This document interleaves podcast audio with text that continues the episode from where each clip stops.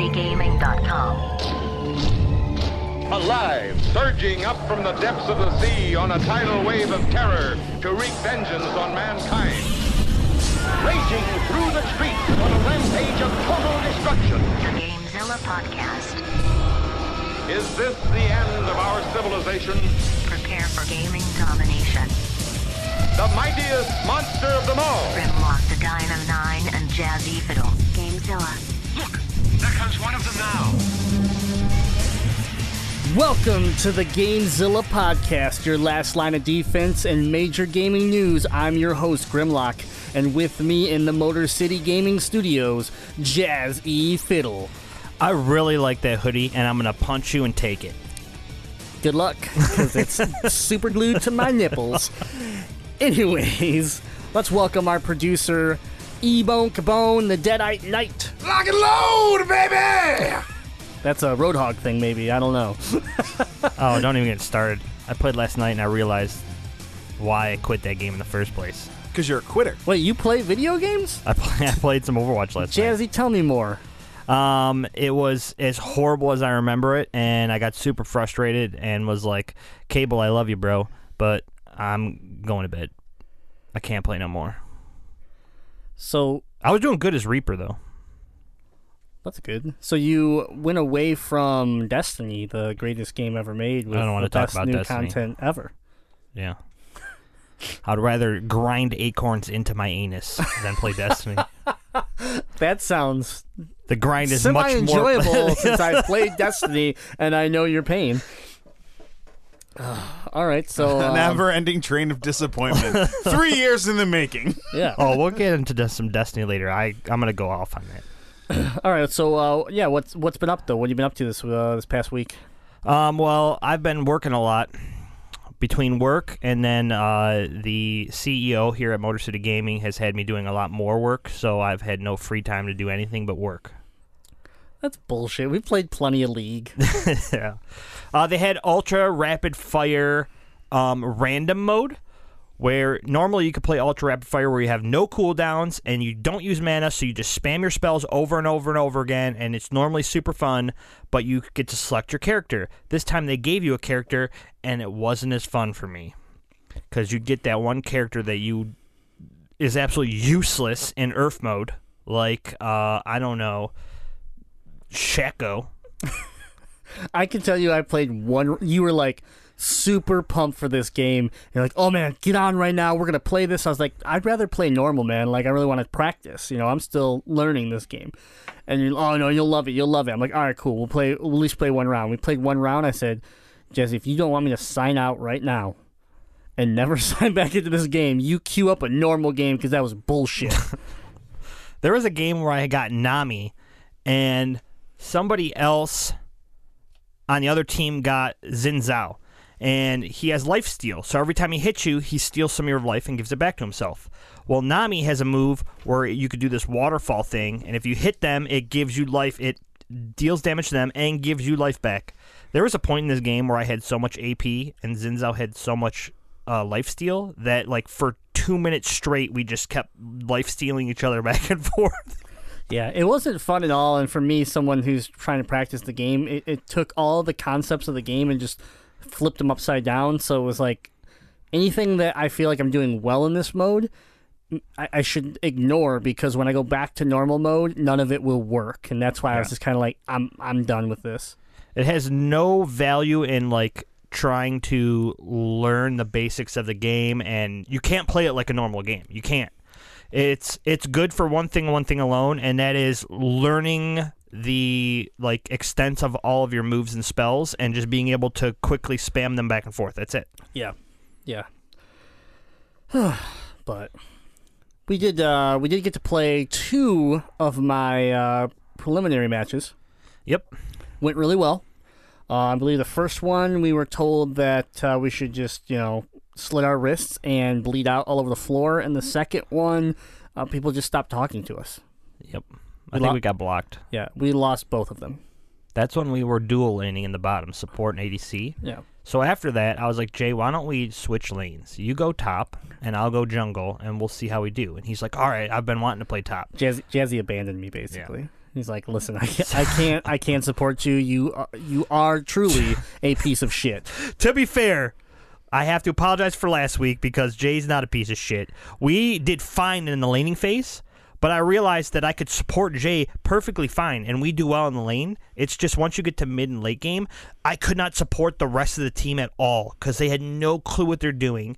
They're going off in random spots in the jungle and just getting 4v1'd, and it's just like, I can't support. And then, okay, so he dies, and then a guy runs in there, like, and then he dies, and then now it's me supporting Jay versus their whole team, and I just couldn't Yeah. do it. So I was like, yeah, we got to switch it up. And because we're on the same team, it works out that I, I go play top lane, he plays jungle. He still can come support my lane uh, if I absolutely need him to. So I got to play Gnar, one of my favorite characters, who I normally don't play because I'm at the bottom lane. So I'm having fun. I even found a new character that I really like in Riven. Uh, picked her up, picked up her arcade skin, so she's all like 8-bit sounds and's got like a Game Boy like for an arm. So I'm like, all right, I'm I'm okay with this, and uh, we we we had some success. We actually started winning. Yeah. So, um, yeah, maybe maybe we found the, the right the right setup. Did you make sure you liked the character before you bought the skin? I did. Yes. See, one hundred percent because she was free to play. So here's something that you you know. Um, characters are free to play in rotation every week, and last week she was free, so I got to play her, and I was like, oh, she's pretty cool. Mainly because she doesn't have mana, so it's basically when the cooldown's over, you can just do the moves as much as you want with no not worrying about anything. So I was like, all right, I'm a noob. This is right up my alley because I don't want to manage mana. And uh, then I found out she had an arcade skin, and I went for it. So yeah, And to be fair, E Boner, I enjoy Sona a lot, and I know how to work her. I'm just horrible at playing her. Okay. Okay. So I realized As long that as you enjoy the her. best way to counteract my poor performance on her is to buy a cool skin. Also, uh, I, I want to just correct. Hey, as long as you look good doing it. I want to correct ourselves. I did the math with the uh, riot points. It's twenty five dollars for the skin. Uh, rough calculation, like twenty three fifty. But I'll tell you what, I enjoy every time he gets stuck playing her, knowing we're gonna lose that round because he's that bad with her. Mm-hmm. But I go and I click that little that little audio icon next to his name, and I get this just badass beat through the whole game. I'm like, yeah, we're gonna lose. Yeah, yeah, I give us some good electronics to go out to. That's, right. for sure. That's right. So, but yeah, league's been uh, it's been enjoyable. You know, it's up and down, just like league always is. But uh, we'll see. I'm still working on trying to see where I'm going to get placed. I have a feeling it's going to be bronze five, so we'll see. Um, anything else you've been playing? Gaming wise, uh, a, a pile of turd called Destiny. Cool. All right, moving on. Ethan, what yeah. have you been playing? Well, I have. I also have coprophilia, which, if for the unfamiliar, is a poop fetish. So I've been handling plenty of Destiny and uh, enjoying it. Other than uh, L- let me just make note that he just shrugged there. He was like enjoying it. enjoying it. Eh. So again, I don't I don't know if we want to get into now in a few or in a few minutes, but I think our complaint is all really similar. Yeah, we'll get into it in a few minutes. Okay, we'll wait. A, we'll wait a little bit. Uh, but really, that's that's been my week. It launched uh, last uh, podcast day, and I've been playing it. Uh, got into a little more Rayman Legends, and I got to a level that was um super hard. it was, but here's what it was. Here's the thing about Rayman Legends Rayman that's not played. I know I've been talking about this game for like eight months now because I periodically play it with my wife. Um, it has that exact right amount of challenge where you always think you're one turn away from beating the level. It, Right. It's it, it hooks you in, and so this one was one that's it's all just quick jumping. You have to get to the top of the level to you know free all the characters that are that are locked up. And I I probably spent forty minutes on this one ep- this one level, and uh, Is this the one where it, like fills up with sand or something? yes, with the vines, and you Yeah. have to jump around the vines Yeah. and stuff. That one So- gave me. That one was tough for me as well. I wasn't getting upset until I could see the end of the level, and I would die with like two jumps left. Oh yeah, that's brutal. Uh, but you know, had a blast playing that uh, a little bit over the weekend. It's still a really fun game, and for anyone who hasn't played it, uh, absolutely best platformer I've played in a decade. Rayman Legends. yeah, it is phenomenal, and you can pick it up for dirt cheap. So, highly recommend it. um, I, I obviously spent some time on Destiny. We uh, we got into the raid Uh, we'll, we'll we'll add that into our discussion here in a minute. And um, you know, it's Destiny. I'm not I'm not gonna spend much time about my experience with it. Overwatch a little bit, and then uh, I'd say my majority of my time has been going to League. But I did get to um, I had to go pick up my parents from the airport. You know, they're flying in, and I got there early, so I took my Vita with me, and I realized that I can't remote into my PS4 using a hotspot. See, it's like, oh, that's dumb. my hotspot sometimes has better better speed than my home network, but nope, not gonna let you. So I'm like, all right, well, what cartridge do I have in this system? And it was Tearaway. So I'm like, all right, I'll, yeah, I'm gonna go back and revisit Tear- Tearaway. Is a blast. I forgot how much fun that game is. If you have a Vita and you're not sure what to do with it, and you haven't played Tearaway, check it out. It's a fun game made by um, the same company that developed uh, Little Big Planet. Is Tearaway also on PS4? Isn't it like It cross did- across Sony? It did get released on PS4 now. Uh, so right at the gate it wasn't, but now you can. But the uh, PS4 version, like it really shines with the Vita because it uses a lot of the gimmicks that the Vita has in a great way. So like example, like you are like this creature from the outside universe and they can see you. Your your face, literally the front camera is on all the time because your face is the sun. So you're staring at yourself all the time in the sun and um, you're trying to help this little c- creature get through the levels. So he'll get to these puzzles that he can't get by, and you'll see that the ground all of a sudden looks like the pattern that's the back touchscreen of the Vita, the XO square triangle pattern, and you go touch it, and a finger pops through the through the floor, and then you start moving blocks around for him so that he can create a path so that he can walk over it. And it's just so it's just really done well where it for for not that there's many games out there, but it used the Vita's capabilities properly. Um, but yeah, a lot of fun. And that's I think about it. That's all I've been playing. So Oh, I was playing one other thing.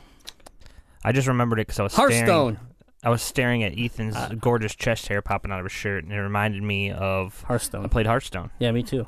Yeah, I still have yet to beat that damn mission. I ended up beating it the second time. I feel because it's got I got lucky with the way my deck played out, but um, I uh, have never really done the arena except for once way back in the day, and I was like, man, I'm gonna do it again.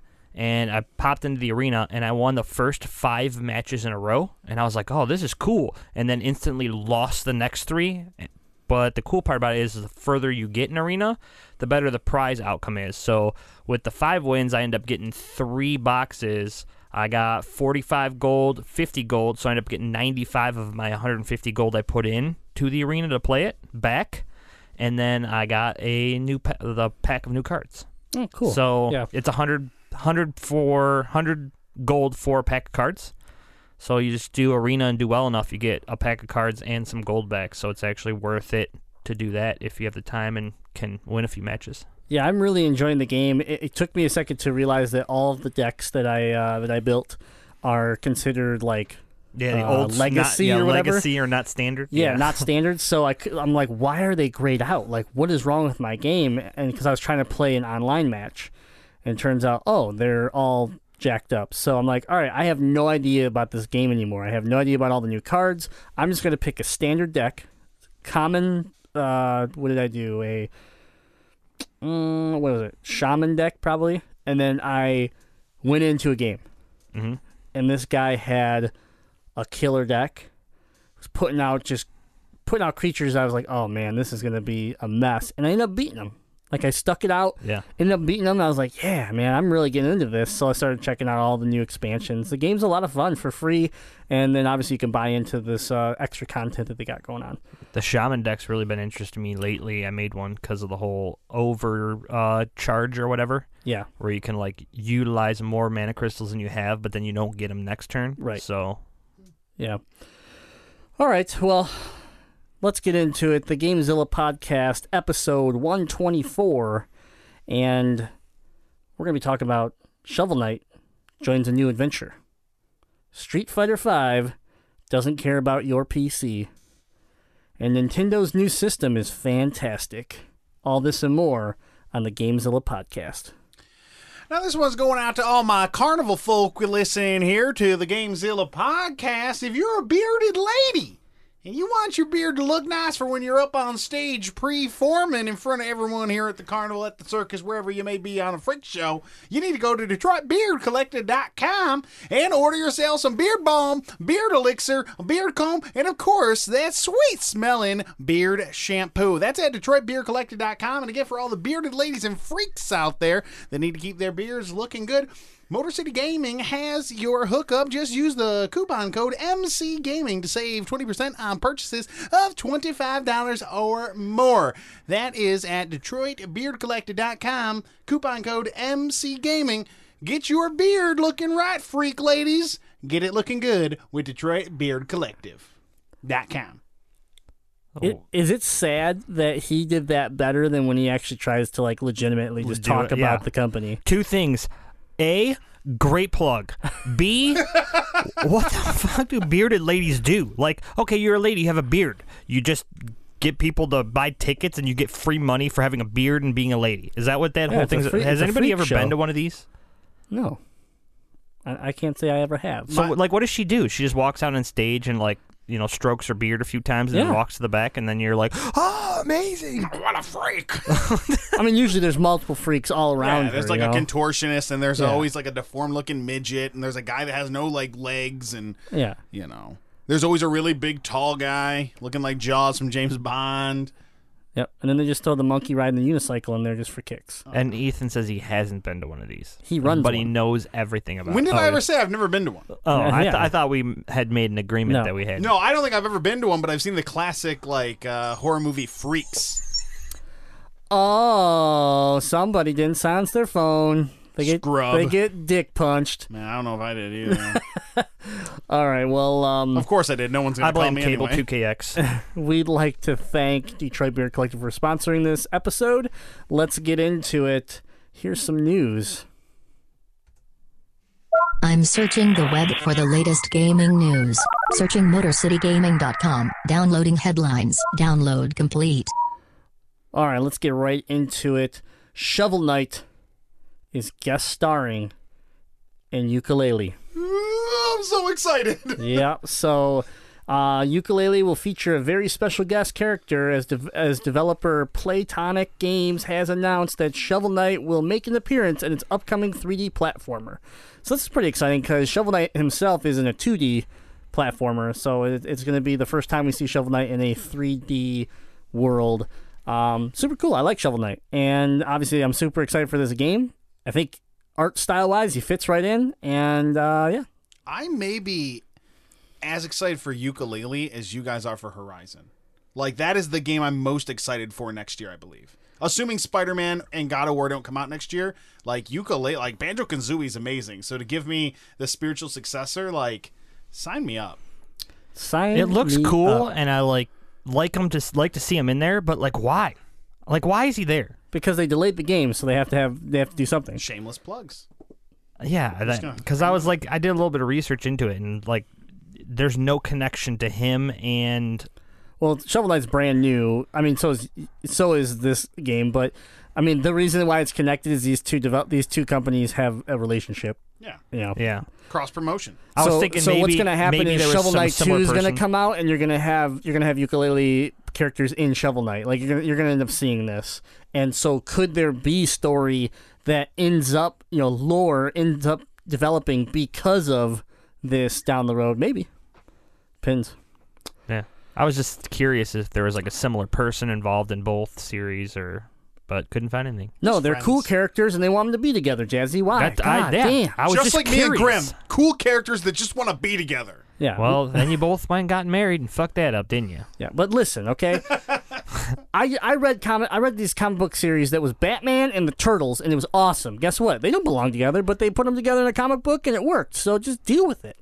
Side I, uh, note, You don't see Superman getting Raphael like on your hat right now, do you? I just bought Deadpool versus Gambit issues one and two. Yeah. Right there. That's Mash. a, that- that's it's a called the mashup made in heaven. mashup, man. Made in heaven. So, side note, I was playing Overwatch with Cable, and he was May, so he'd freeze the characters. And I was playing Mercy. Well, I had my pistol out, and he froze the characters, and I went up and like pistol whipped this character to death, and I was like, that was the coolest thing ever. So then. I was like utilizing my punch because I never really punch as Mercy. You heal. You don't do. You don't punch people. So I had her staff out. Did you say that Mercy's a lover, not a fighter? Exactly. So I had her staff out, and she like like butt ends with the staff as her like punch, and I was like, oh my gosh, it's the coolest thing ever. And Chris is like, yeah, you're like Donatello, and I was like, Chris, I'm gonna give this one to you only because I don't like Donatello still, but I really want to piss like hit somebody with the staff when you freeze them. I was about to say Chris just ruined it for you. Absolutely ruined Mercy for me. I'll never play as Yeah, Mercy. Mercy should just be deleted from the game. No, later. Next story Street Fighter V updates adds potentially dangerous files t- for PC players.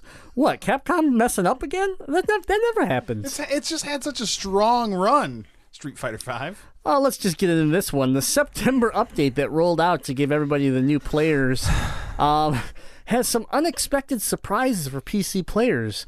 Reddit users discovered the patch planted a Capcom system file in the System32 folder. A kernel level implant like this opens up the back door within your machine, which could potentially allow any outside user to access and remotely control your computer.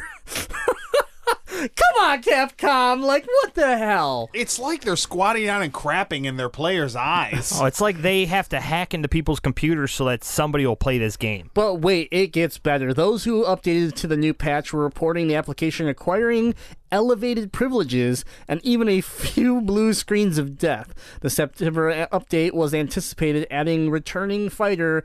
Uh, was it urine? Urine? Like urine? Like pee? Probably urine. Yeah. Xander was really excited about it. I, if it's wrong, if it's wrong, I'm gonna say it's urine because then Xander's fucking pissed I couldn't right stop now. laughing because he's like, "Oh, I can't wait to play with urine," and I'm yeah. And several long awaited features to the popular fighting game. Capcom support has stated on Twitter that it is aware of the situation and will be issuing rollbacks soon to remove the potentially dangerous file without deleting the September content. We apologize for the inconvenience and we'll have an update on the uh, on the time frame for the PC rollback solution soon. a, a security breach or a potential security breach is not a, a setback or whatever they said. Exactly. Inconvenience. It's not an inconvenience. Not at all. I, I my It was- my computer was blue me. screened. It was Yeah. me, Canadian Lizard Squad attack. The Jazzy Squad. it's Yeah. it's No terrible. wipe squad. It's terrible. Wipe your hard drive. Let me tell the you what the wipe scrub. biggest problem I had with this was. As I watched the trailer of Urine's little gameplay, he's a lightning character and he was fighting in the shallows of the beach and not electrocuting himself. What the fuck is wrong with I don't that? think you'd electrocute yourself. That's your this. biggest problem Yeah, with this. He's more likely to kill a manatee near him. Let or me Because tell I you- already realized Capcom's going to let me down, so I let have me to pick tell you. something Let me else tell out. you my biggest problem with this is that I have a two twenty two hundred dollar computer upstairs that if I had this game on it would be basically wide open for anybody to come on in and try to take whatever they wanted because. With that system file, my antivirus isn't going to do shit. They are allowed to come in. It's like me giving them permission, like, hey, oh, you want my shit? Yeah, here, come on in, just take it. It's basically like Front Cap- door's wide open. Capcom is forcing you to pick up the soap in the shower in prison. Yeah, absolutely. They're absolutely. leaving God. your back door exposed Yeah. to danger. If we ever see this on Grimlock's PC, we need to kick his ass because our paychecks are on that PC. Mm, that's true. All that, all that fat Motor City gaming money. Second of all, you, you ain't getting no paychecks. Come on. he doesn't know you're paying me. Mm. Oh shit. He thinks this is a joke. Oh. It's like I Well- get urinated on. that All was right. a Street Fighter joke. I got it. It was good. Xander appreciates that one. Next up, Titanfall 2 mode is an exclusive for people who eat at Buffalo Wild Wings. what? Yes. I wanted to bring this up because I really want. I, I've seen this happen a few times now with, with games, and I want people's opinion. So there's an update to this, but I'm going to tell you the original concept. U.S. restaurant chain Buffalo Wild Wings has teamed up with EA for a Titanfall 2 promotion. Participants who eat at one of the, let's say, 1,200 U.S. locations between October 28th and November 2016 will receive access to an exclusive Titanfall 2 multiplayer mode and Titan insignia. The, the mode will apparently offer a space where players have the chance to earn huge rewards, more than anything else in the game. Is there anything more EA than forcing their players to go to a restaurant with overpriced food that tastes like garbage and is guaranteed to give you diarrhea? Yeah, so there is an update. Let's just let's just cover this here. EA sends along clarification that players will also earn Coliseum tickets by playing multiplayer. The Mountain Dew and Buffalo Wild Wings promotions are just another way for fans to get tickets to Coliseum mode. So you don't want to make your game pay to win directly. You want to indirectly make this game pay to win because if I go eat a shit ton of wings and drink a shit ton of sugar poison, then I'm going to have tickets before the normal people that just play multiplayer. And the reason I brought this up is I wanted your guys' input. I hate, and- even though I drank way too much Red Bull when the Taken King came out, I hate this concept that these games are like selling exclusive, like rights to certain aspects of their game to like drinks and food and shit. Like, Oh, it's worse than that. It's worse than that because the people who go to Buffalo Wild Ging, Wild, Wild Wings, Buffalo Guile Gings. Buffalo, Buffalo, where you eat buffaloes, um, they have the ability to get exclusive access to multiplayer mode. The Coliseum is a one v one that you get through multiplayer and do and so that's that's wouldn't be considered the multiplayer, would it? Wouldn't one v one be multiple players because it's more than one?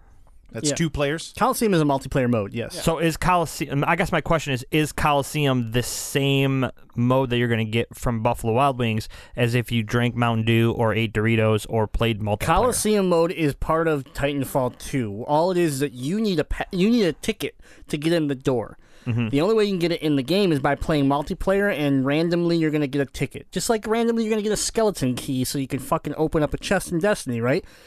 So I'll never get a ticket But the difference here is if you don't want to play multiplayer, but and you want access right into Coliseum, all you gotta do is go eat wings, or go drink pop, and you'll get it. So that's that's my problem. It's it's the same thing as, a, as an app here.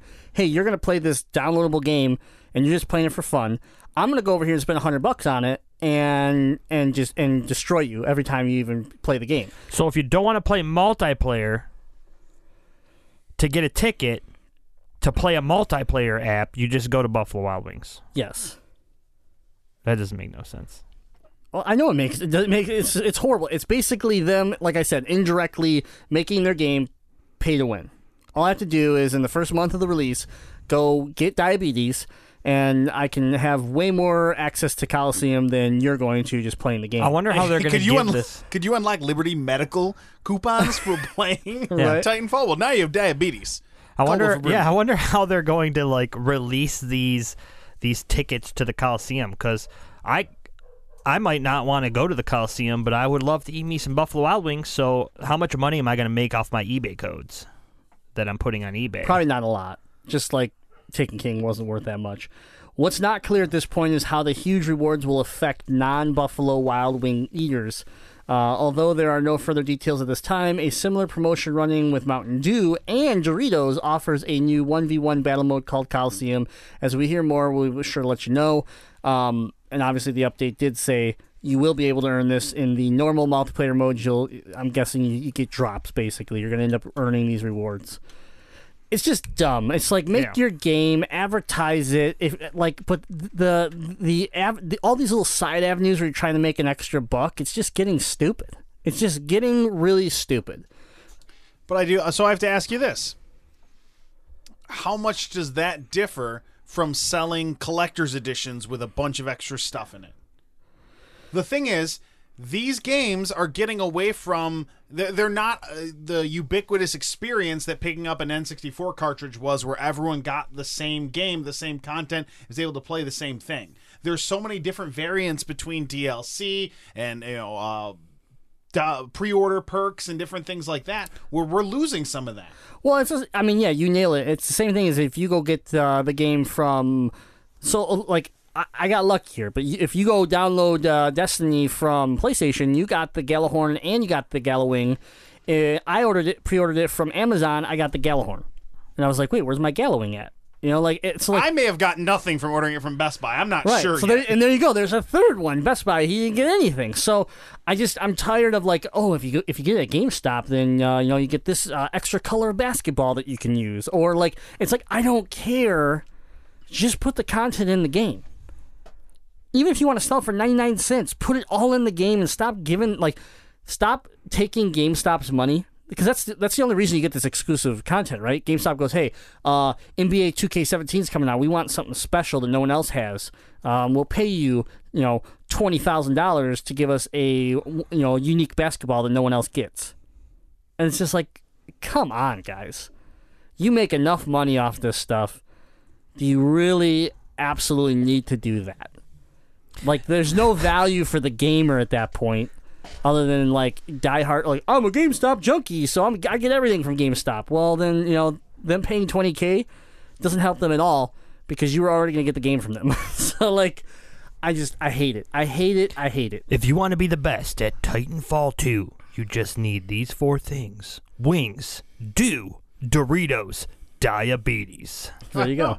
So I know yeah, that's to sum it up. That's just sort of my complaint on uh, looking at an aspect of gaming right now.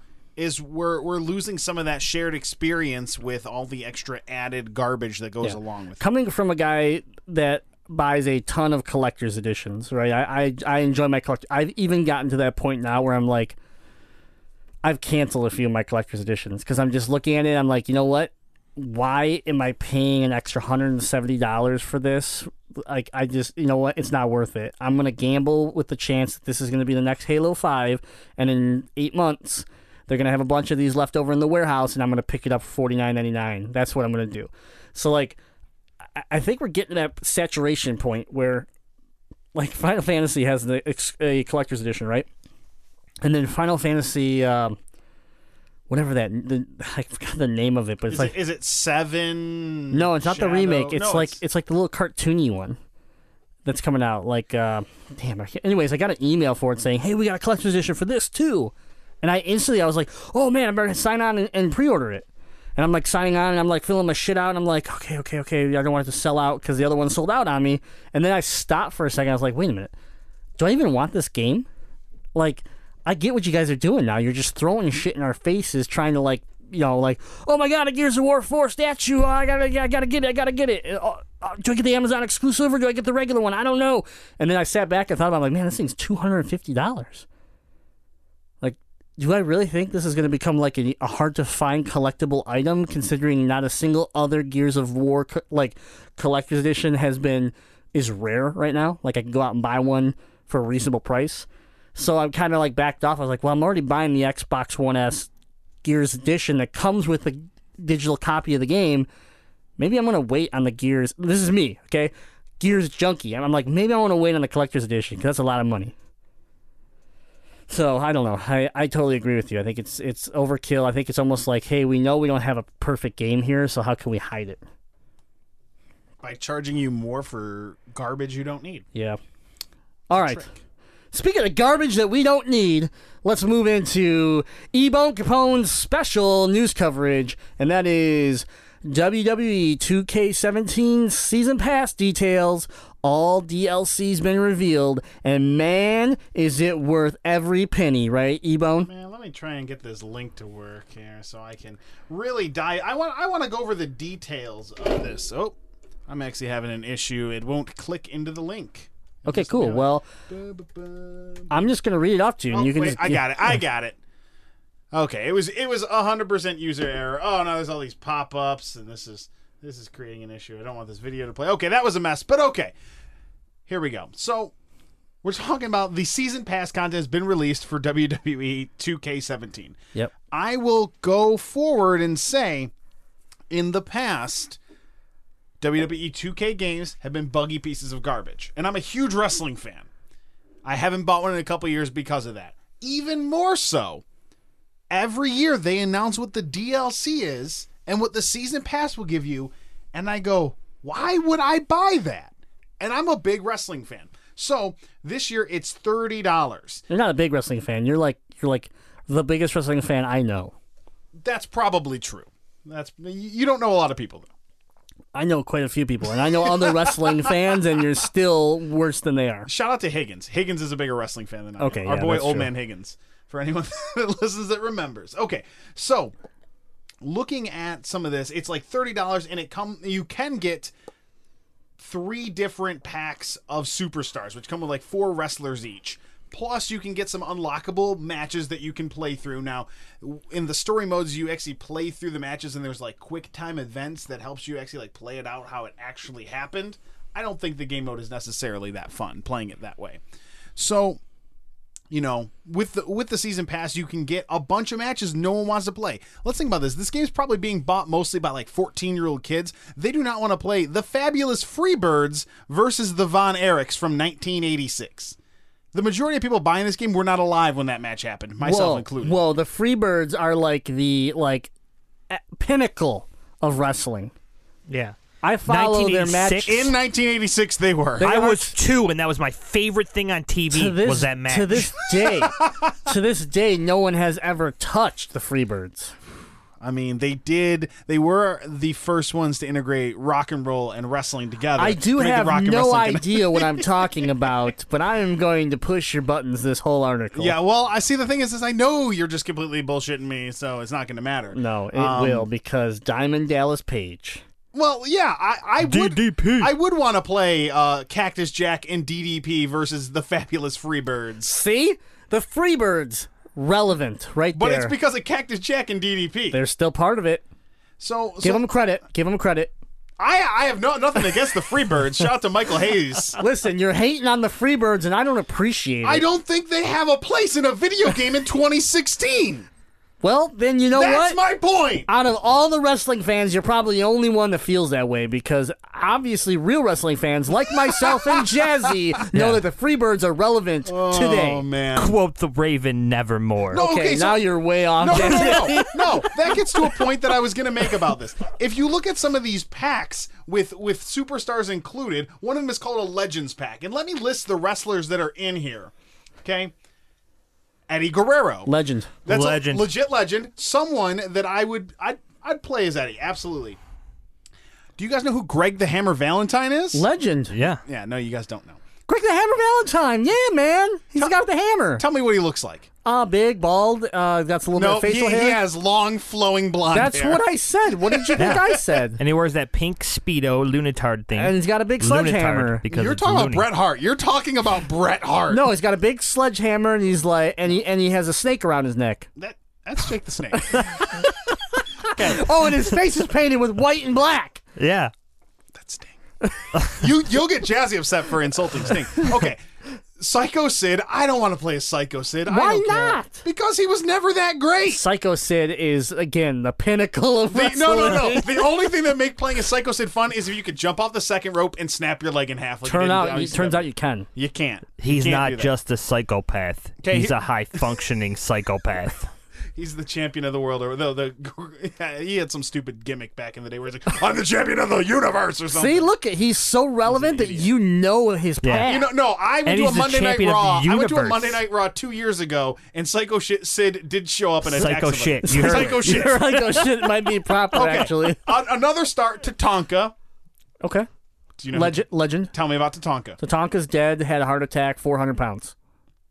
No, tell me about Tatanka. I don't know Okay, Tatanka. Tatanka at least was around in the '90s. He was the uh, slightly offensive Native American guy. who- Yeah. yeah, Yeah. Yeah. Oh, yeah. Nightwolf. Yeah. Exactly. Uh, Nightwolf. He was Nightwolf. Mortal Kombat. Got but it. here, here's my biggest grievance with this legend pack. So, other than Eddie Guerrero, I wouldn't play as any of those people. But here's the most egregious of them all: Who's gonna pay to play as Brutus the Barber Beefcake? That's the best character you've said so far. Yeah. no, it's not. Yes, it is. Brutus. I actually know who Brutus is. You like his gimmick. Mmm, beefy. Yeah, that's his slogan. No. Cuts people's hair with the giant scissors. Duh, we all knew No, that. I would never pay money to play as. Okay, but that's beside the point. What In if they this don't game, have hair? that they don't get a cut from the barber.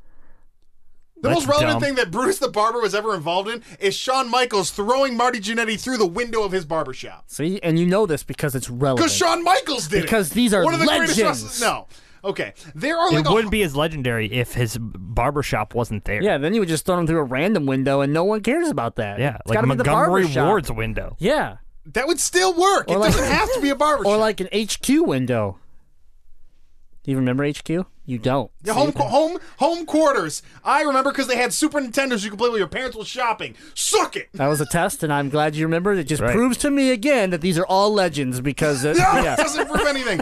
But in the game, in the game, there are like 120 characters on the disc. Why am I going to pay extra money to play as Brutus the Barber? Correction, none of them are probably on the disc because they don't put content on discs anymore. That's just a key for you to unlock it. Beefcake? Install it.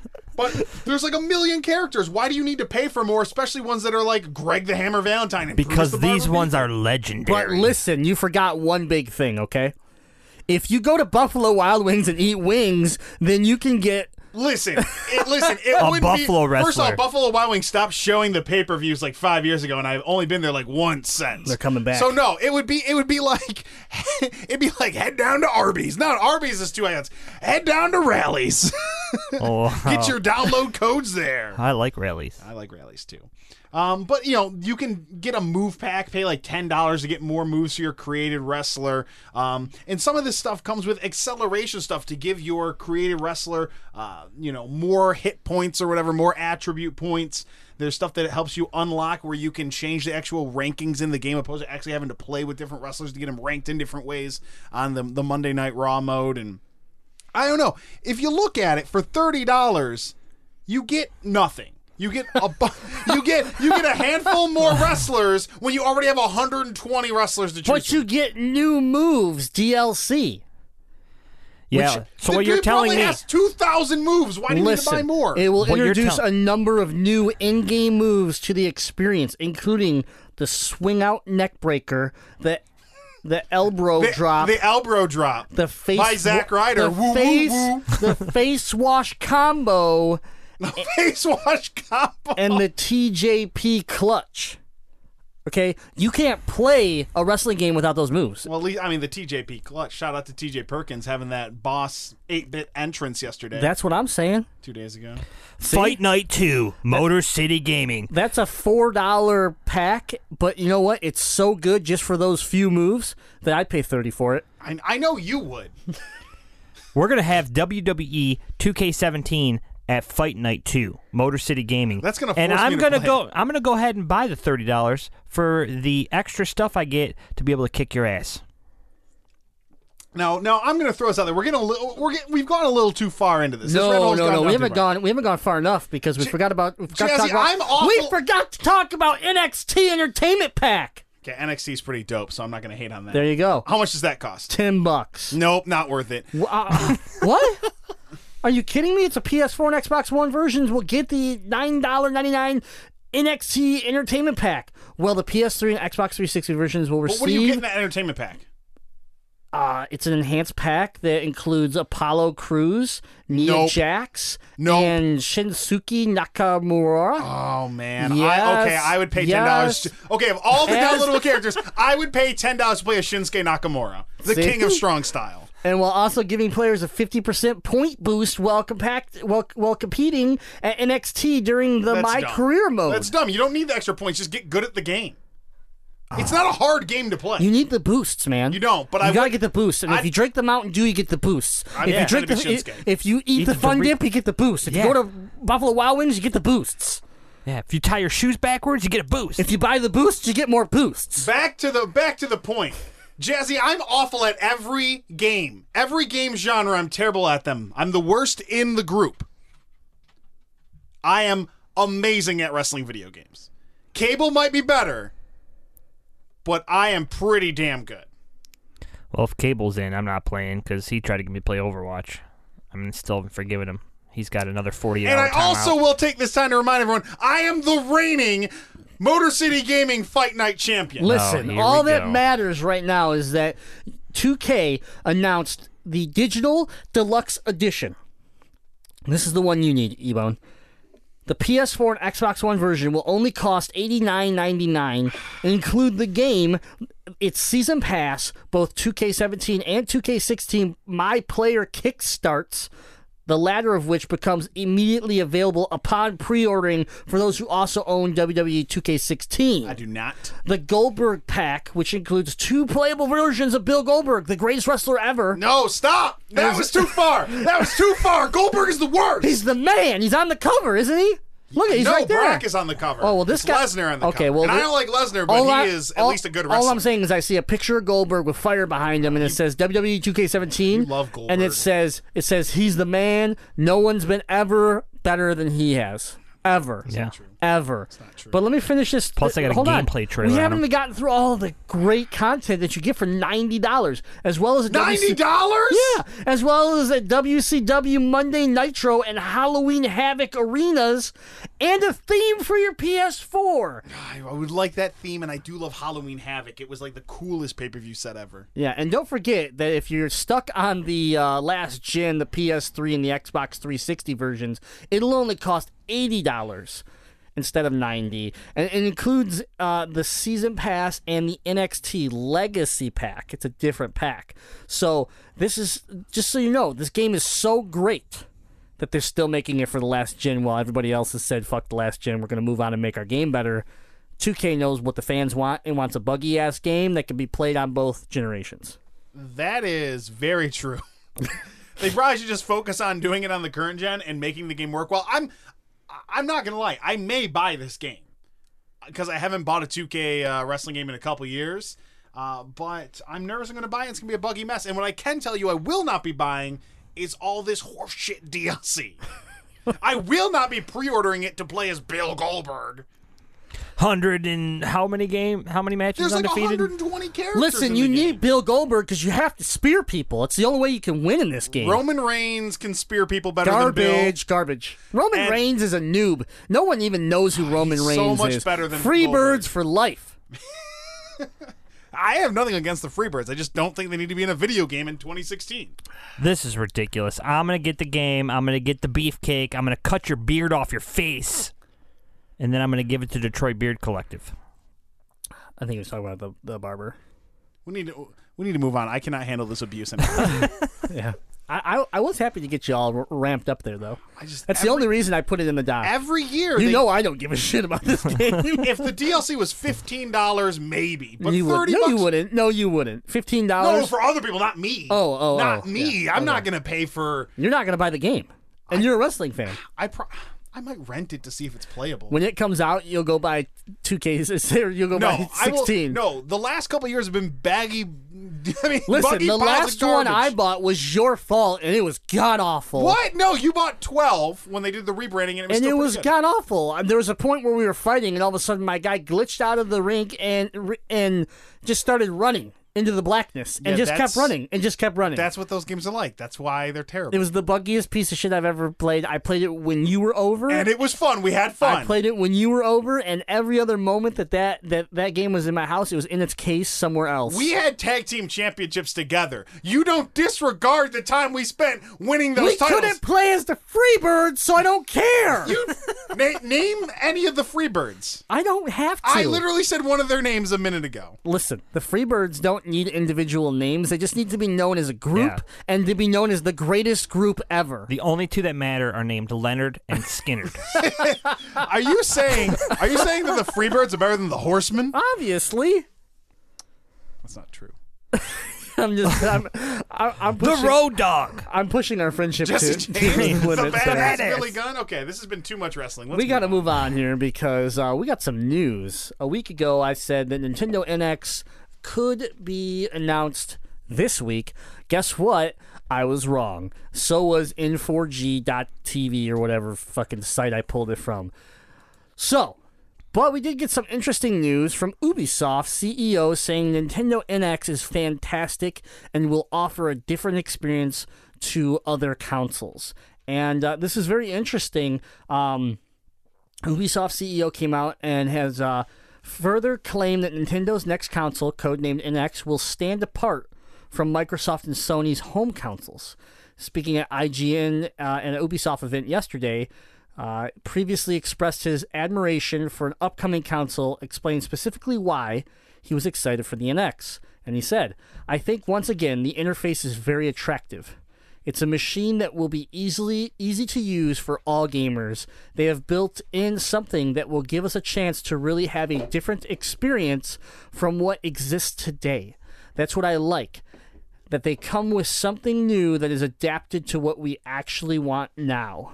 So, different experience from home consoles, which connects to the obviously the rumors that this is not a traditional home console. It's going to be some sort of hybrid that's going to be a portable. Uh, during a separate presentation, he called it a fantastic machine, going on to explain that I think it's a really new approach. It's really Nintendo coming with something new again. We love it. Persistent rumors have said that the NX will be a handheld console featuring detachable controllers and a dock for TV play. A claim backed by the comments from the Pokemon Company that says it is tr- it is trying to change the concept of what it means to be a home console device or a handheld device. Nintendo's last home console, the Wii U, has been a sales failure when we asked if um, it was which is the Ubisoft CEO, saw the NX as a step back towards the Wii's more inclusive and financially successful approach, he said, It's difficult to answer that before NX is revealed. What we see is that Nintendo has learned from the Wii U. All publishers learn from what they do and then come with something new and more attractive, which which I think is the case here. So, I am getting a telepathic message from the future. And it has the reveal of what the NX's real name is going to be. God. Are you ready for this prophecy from the future? And then, when it is said on the reveal, and you all will worship me as the prophet I am, Let's hear it. it's going to be called the Homeboy. No, Because it's a Game Boy. it's a Game Boy that you'll play at home. It's going to be called the Homeboy. If it's called the homeboy, Nintendo Homeboy, if it's called the homeboy, I'm gonna punch Oh you in the dick. It's going to be I'll tell you. I'll tell you what you're gonna get. If it's called the homeboy, you are getting hit in the dick hard. Consider me the prophet that I am now and worship the fact that it will be called the Nintendo Homeboy. So Play it at home, play it on the road. It's the Homeboy. If we knew anything about this console at all, I would say this was viable. But this is the biggest pile of shit. How much did they pay this guy to say this? I don't know. I think he's seen it. I think that they paid him to say. Look, okay, let me put it this way. Ready? I don't think Nintendo's gonna pay Ubisoft CEO anything. Ubisoft CEO doesn't need anybody to pay him. No, let me. It's so generic. You ready? Watch this. Speaking at IGN at Motor City Gaming events yesterday, Jazz E. Fiddle, who has previously expressed his admiration for the upcoming console, explains specifically why he is excited for PlayStation 5. I think, once again, the interface is very attractive. It's a machine that will be easy to use for all gamers. They have built it. They have built in it something that will give us a chance to have a really different experience from what exists today. That is what I like. That they come up with something that is new and adaptable that we actually want now. It's so generic that I could plug anything in there for any console ever and it's going to be the same thing. it sounds so generic. It almost sounds like he's trying not to get sued. It sounds He's so trying to say generic something that he knows the big N will fuck him. they will sue a child for putting a Smash Brothers they video will on YouTube. rip his sphincter apart, and he will have to wear fucking butt bags the rest of his life because he said something about this NX. You know Reggie rolls deep with like three lawyers to any given meeting. and three Glocks. You know it. He's gangster. He's. I still if think you this work is dumb. for Nintendo, you gangster as hell. Nintendo was like, "Oh shit, we still haven't said anything about NX why because would it's not Ninten- real. no. Shut- let's Jazzy, get shut let's up, get shut some up. dumb shut guy up. that's gonna go ahead and say Dumb something guy, good about he's it." the CEO for Ubisoft. He's not Ubisoft. He's not young. He- okay, if if I'm Nintendo and I'm going to have anybody go ahead and say uh, and pay someone to say something, why would I pick Ubisoft? Like Ubisoft, what have they made for my system besides Rayman? because you can control him. You cannot control Ubisoft. You're they can't control Ubisoft. Can't control themselves. First of all, okay? Nintendo Have controls you seen the division? Oh, Okay. I don't want to argue this with you anymore. Yeah, NX we're, we're isn't not, real. We're not done yet. Well, th- I hope it is called the Homeboy now. Listen, oh, that's fine because you're gonna get hit in the dick too. but You can keep hoping because your hopes are going to come true because it's going to be called the Homeboy. Bottom line, I brought this article up for one main reason is that it really supports the rumors that are going around about the device being portable, about the device supporting. Um, we have we have uh, Pokemon Company Game Freak coming out saying they are making games for the Pokemon games for the Wii U. Sorry, for the NX. Pokemon Snap 2. So again, Game Freak doesn't necessarily make games for home consoles a ton, especially Pokemon games. Shout out to Tembo the badass elephant. exactly. So a lot of this statements really supports the fact that this device is going to be very unique, and I hope that Ubisoft. Okay, I don't like Ubisoft's like praise on this because I don't look very highly on Ubisoft, considering its track record with Assassin's Creed, uh, the Division, the delay of South Park, the what else do we have? Oh, Watch Dogs. I mean, like it's just one after another of just like, ugh. When does Watch Dogs 2 come out? Uh, soon, very soon. Okay. As I was going to say, what if something like the Divi- the Division sequel or Watch Dogs 2 launches on this system and because it's portable, they can do a Pokemon esque Go augmented reality sort of experience I, again, I, with it. Like like there's potential to do things that are really cool with the system that maybe Ubisoft has IPs that would work would work well for. I could really see augmented reality being this maybe this thing that they're talking about in the sense that they're going to be able to build it into a bunch of their games where when you take this game on the go, it's going to give you a slightly different experience than when you play it at your house. But be, you'll be able to do both. the homeboy. Anyways, the Nintendo NX, Find out more February 2017. Yeah, right. Anyways, the NX is due for release in March 2017. Although no, Can you please refer to it as the homeboy? the, the Nintendo Homeboy is due for release in March 2017, although no official reveal has been scheduled or discussed by the company. Uh, Ubisoft's Just Dance 2017 is one of five games confirmed for the console. Best news ever. Moving on, because you guys are giving me diabetes. A new video has surfaced for Zelda Breath of the Wild showing Link cooking. So, why are we talking about this, right? I- thought it was an interesting mechanic they showed that we're not used to in Zelda. Uh, kind of at first, I was like, "Oh no, this is like from Monster Hunter. You're gonna have a hunger meter, and you're gonna have to cook to keep yourself from you know being exhausted." I'm instantly going to hate this. Think less Monster Hunter and think more Animal Crossing. Because it's Nintendo. Yeah, Monster Hunter. Monster Hunter is Nintendo, Yeah. It's developed by someone else, though. Capcom. Yeah. but It's it's it's, it's on strongly Nintendo platforms now. It's It used to be on strongly connected with Yeah. Nintendo though. So again, I was concerned about this. Animal Crossing.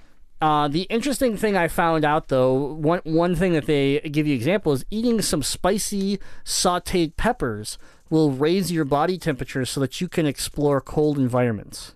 So they're building mechanics into being able to craft things, uh, even cook things, and give you access instead of maybe the traditional way of like, oh, I need to find like a special tunic, uh, so that I can do you know special things. Sounds like a side quest. It's getting very It's open RPG open world. Yeah, it's Dragon Quest but Zelda. I'm sorry, have you guys been following this game? Because it's an open world RPG that's named Zelda. Like that's what it is. That's why everybody's excited because we haven't necessarily had this scale of Zelda. Yeah, so I was I was just reiterating. Mm. Reiter re Rittering? reiterating. Sure. Is that like twittering but retwittering? Damn it, Jazzy. God, I can't do this show anymore. What's you get for being a So you can Goldberg cook in? Zelda. yes. So yeah, there's another another video that they're uh, you know that they're showing, still with no details really about the game, still no details about the NX, still no details about anything, but they still want to show you gameplay, which is just getting a little old. But there you go, new mechanic, yet again that we're seeing in the new Zelda. Last piece of news that I have to cover because I'm just so excited, and everyone in the world is excited for. Call of Duty Infinite Warfare full beta details revealed. We now know when we're going to be able to beta test this, baby. And I know Jazzy's excited because he's the only one excited for it. I actually might beta test this. Yeah, I know you will. I'd have to pre-order the game though. Piece of shit. All right. So, Activision has announced the full details for the upcoming Call of Duty Infinite Warfare beta for PS4 only. The beta will kick off uh, the first uh, kick off its first week, 10 a.m. Uh, oh, sorry, 10 a.m. Pacific time, 1 p.m. Eastern time, 6 p.m. UK time on October 14th. It is expected to close again on October 17th. So, although Activision hasn't yet been clear on that point, the beta will open for both PS4 and Xbox One again for PS4 October 21st and run until October 24th. So, it looks like you're going to get two weekends for PS4, only one weekend for Xbox. So, uh, access will only be granted to those who have pre-ordered the game on either console platform. So, Jazzy, you better make sure you pre-order that bad boy. Yep. If that's you, Done and done. If that's you, you can redeem your beta code now to get access uh, on opening day. The beta will not be available on PC. Good. I don't want them to hack my computer. Yeah, for real. Stay away from PC. Le- League of Legends. That's it, right? Yep. So, uh, you excited? You're gonna pre-order the game? I actually might. This game's looking better and better the more I see of it. So Cable 2KX, you hear that? You might actually have a buddy to play Call of Duty with for about, yeah, I'd say two hours, and then you're done. yeah, Because if you can't handle the speed of Titanfall 2 because you were like whining over there, ah, everything's too fast, I keep dying. That's what you sounded like in Titanfall 2 beta. What do you think's going to happen in Call of Duty? they have story mode. Titanfall 2 has story mode too. Well, yeah, we It's didn't get the gonna- beta test that. You're not going to be able to beta test it in this beta. In, in this beta, well, I at least get to have the early beta access to realize I don't want to play multiplayer, and I'll play story mode when the game comes out. And then I'll GameZuki you review could it, do and then that I'll go back to exact thing with the Titanfall 2 beta. Yeah, I hate you. You're the worst. I'm not the worst. You're the worst. legit. You're going to buy Call of Duty Infinite Warfare over Titanfall 2. I never said I wasn't going to get Titanfall 2. Uh, I don't believe you. And I'm gonna whine like a little bitch during this beta test too. Be like, yeah, it's too fast for me. I can't wait for story mode to come out. I don't even know why you want to play story mode. It's going to be the most generic garbage that Activision's ever put out. It's what they do every And Wait a second. That'll be Are- the best Call of Duty I've ever played. Are you saying it's the most generic garbage of a story that Activision's ever put out? There's some recent tough competition. Yeah, that's true. No, no, no, No. Call of Duty is on a whole nother level. Okay, we we could bitch all we want about this next segment because it is our bitch fest coming up. But listen, Call of Duty is trash, and and ninety five percent of the time, the story mode that's thrown in there is simply afterthought for a game that they know people want to play multiplayer in, and people and they know that they're going to have a pro league and they're going to have all this stuff. So they're just throwing extra crap in. It's, eh, honestly, it's probably what they're doing with Titanfall 2 as well. I mean, I don't have a whole lot of hope for that either, but that's just first person shooters. And so the fact that we're surprised at what's what we're about to talk about. And let me just say this real quick. That's been the news. You can check out all these stories on our social media, Facebook, Motor City Gaming. But Facebook.com. It's a website. yeah, I don't need to say .com. People get it. What? Go to Facebook, search Motor City Gaming. Facebook what? Just go to Facebook. Where? I'm done with you. Dot .com. It's a website. We don't have to say dot .com. Then How will people know it's a website? Oh my God. Dunham.com. Anybody see Jeff Dunham? Okay, you want me to do it stand up? right? You want me to do it right? www.facebook.com slash Motor City Gaming slash Grimlock's butthole slash Ethan sucks dick. slash I love you Jazzy. Yes! Best page ever because I created it. Anyways, go check out the news stories if you want, and, and uh, let us know your feelings on our forum at MotorCityGaming.com. It's a website. Yeah, it's catching on. All right, let's get in. Let's get into it. We we have a bitch fest this week, and it revolves around a little game by Activision, maybe developed by Bungie, with a great name called Destiny. Destiny. We got the new DLC last week, Rise of Iron.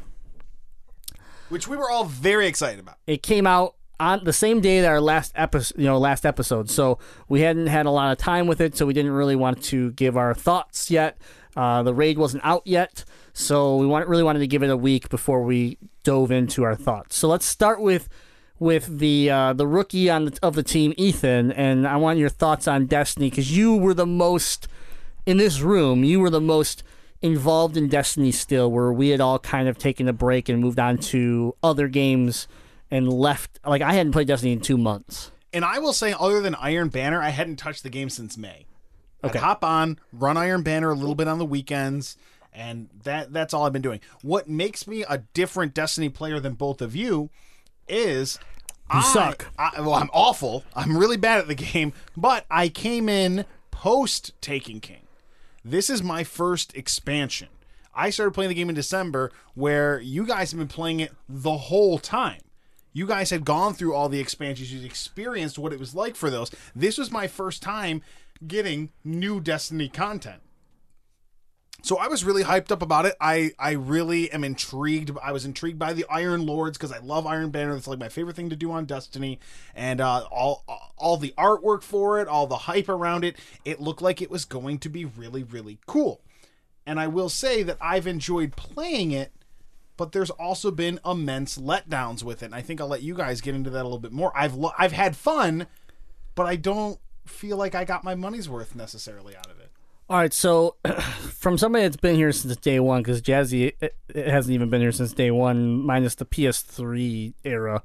But like I've played it since day one on the PS4. I am now $150 into this game as far as the $60 to buy it, the $60 if you count all the DLC, including take, uh, Taken King, Dark Below, and the uh, House of Wolves. House of Wolves. So now we add uh, Rise of Iron for thirty more dollars, puts me at one fifty. I was happy with uh, the Taken King. They they really made a lot of changes and, and tried to better the game. It really felt like a year two launch. Like like yeah, we're listening to you guys. We're gonna build this into something special. And Rise of Iron kind of had that feeling. That at least the marketing side of it kind of felt like, oh man, they're re- they're really on a roll. They're going to add to this. It's going to be great. We're we're going to learn a ton about Lord Saladin. We're going to learn. We got a whole new like enemy kind of with this Siva, and uh, I disagree. and I'm excited. What do you disagree with? A whole new enemy. We've had the Fallen the He whole said time. Sort of. I said Siva. Also, let's let's try to avoid spoilers. Let's try and avoid story spoilers here. Okay, well, I mean, if you can't tell that there's something wrong with the new characters, then it's called Siva. Spoiler alert. Yeah, I'm just saying I'm giving a precursor. You but let's try to avoid spoiler too many spoilers of the story. I'm not going to tell anything about the story other than its length. Because if you haven't bought this yet, I don't want you to waste thirty dollars on it. Yeah. If you're thinking about buying it for the story, because you're going to get five missions. That's it. Five 20 minute missions. That first level is, is only 20 minutes because you walk through it slow thinking more was going to happen than it did. Correct. You could sprint through that. And here's the problem you can sprint through most of these levels. They don't have the lockouts, they don't have those walls that cause you to stop and clear out that section to move on to the next section. You literally, if you want, jump on your Sparrow in most of these levels and just burn past a bunch of enemies, jump off, finish the last room, and, and you're done. I mean, it's pathetic. It, it is not developed. Like whoever developed these levels, I don't. What the fuck were you doing? Like, there's no structure here that makes someone actually play through it. Now we did because we wanted to try to get the value out of the game, and we were enjoying it. It just ended way too soon with tons of questions, and it just kind of left you like, man, this felt more like one of the first DLCs that came out in year one, where I was just like, felt ripped off. People, are, oh well, you got matchmaking. I got matchmaking a week before the DLC came out For free. for free. So what did I get? I got uh, a new game mode that's basically a rip-off of Call of Duty. It's it's the dog tags. It's it's what it is. It's it's whatever they call that confirmation kill. Mm-hmm.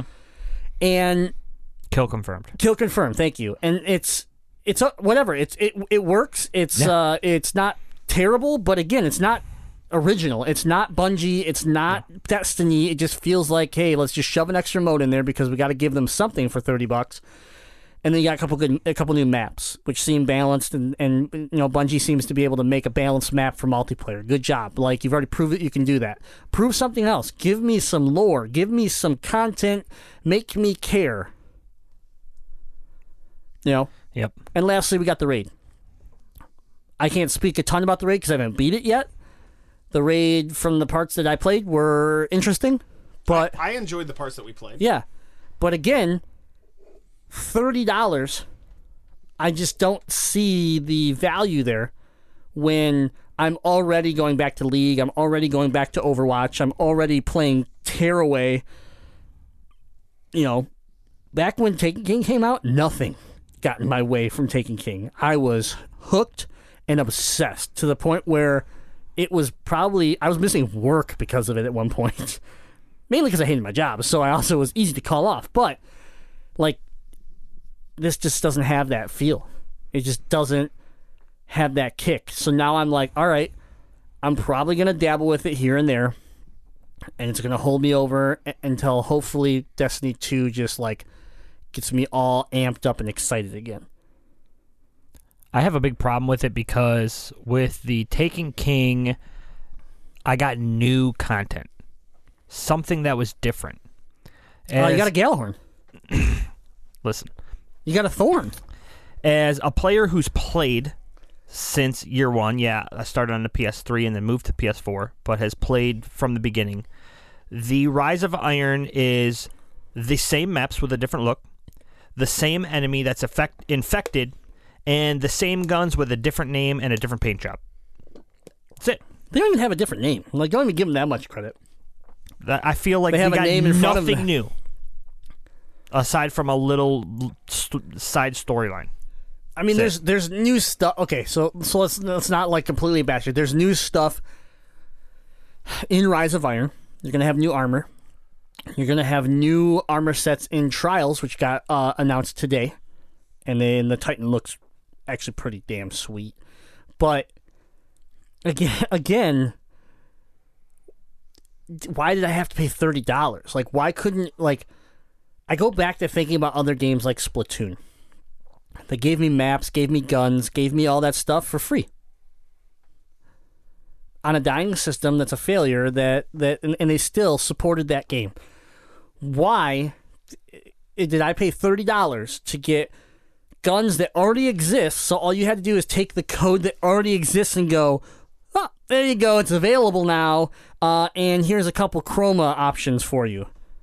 Oh, you pre-ordered it? Cool, you get it in black. Like, I don't understand why that is a purchase. That should have been a free update. There should have been a free update. The um, the Rise of Iron and and the Trials. We've had updates before to both of those that were free. So again, new gear sets should have been free. You want me to pay for content? In any other game, in Borderlands, when I paid for top quality content, in Witcher, when I played for top quality content, what did I get? I got story. I got content. I got lore. And you know what? If I got items and stuff on top of that, then great. It was part of it. But the reason why you paid for that is because you wanted more about the world of that game. And you're not getting that with Destiny. Destiny is supposed to be an MMO RPG shooter. That was the whole thing that they branded it for. It was Borderlands, but but even better is what it was supposed to be. And we're not getting that. We're getting a shooter with like that side content. We're getting a Call of Duty is what we're getting. We're getting a Titanfall where it's like, okay, yeah, hey, here's all these modes and here's a little bit of story that's so fucking fragmented that it doesn't fit at all. You had this traveler. Now let me ask Ethan, let me ask you. You were intrigued by the traveler. Yeah, I was intrigued by the traveler. You wanted came. to know what was inside the Traveler. You wanted to know what the Traveler was. You wanted to see what it was going to do next. When's the last time we've heard about the Traveler? Uh, there was a dialogue line that I believe said, "Not since the traveler arrived." Those were the. Oh, that was the only mention of the traveler in when the Rise of Iron. when Condor. was the Dinklebot, story? when was the story involving the Traveler? was it the end of the of the base disc Yes. content? Yeah, It was. vanilla. Hundred percent. Yeah, Yep. vanilla. End of vanilla. Gives Yep. you the gun and gone. Yes, that is that is the end of that. Yep. When's the last time you've seen that character? That's a mysterious female uh, hunter-looking chick. None. None. Haven't. None These are the things that we wanted more of, and they just like left them. They just they abandoned them, and they were like, "All right, cool. We're gonna go talk about um, the Dark Below, which was the uh, Hive. Then we're gonna talk about the uh, House of Wolves, which was the Fallen. Then we're gonna talk about the Taken King, which was basically the Hive again in a way. And then we're gonna talk about uh, we're back to the Fallen again in Rise of Iron. Shout out to the Cabal getting hold. The cabal are getting Yeah. hoed. And I'm just like, again, I'm sitting here, I'm like, oh my God. I mean, I, I didn't. I didn't pay thirty dollars and expect something different. Unfortunately, like I, I kind of knew going into this. I'm like, I'm not gonna get my hopes up, and I'm glad I didn't. But I'm still pissed because I'm just like, come on. I don't understand why they have all these people in the game still when they don't do anything. So like ever since the end of Crota, what's the point of having Crota in the game still? What's the point of having uh Variks in the game still? Well, I mean, would you want to take them out of the game so you have less content? We already don't have enough content. The, having them in the game with no content doesn't help either. yeah, but why would you take them out of the game? I I'm paid. just- I paid for that content. I'm just saying in the the same sense that you're saying with the with the traveler, like why can't they have some sort okay, hey, you wanna know what the Rise of Iron's coming out and you could also do uh, some new side missions for Crota.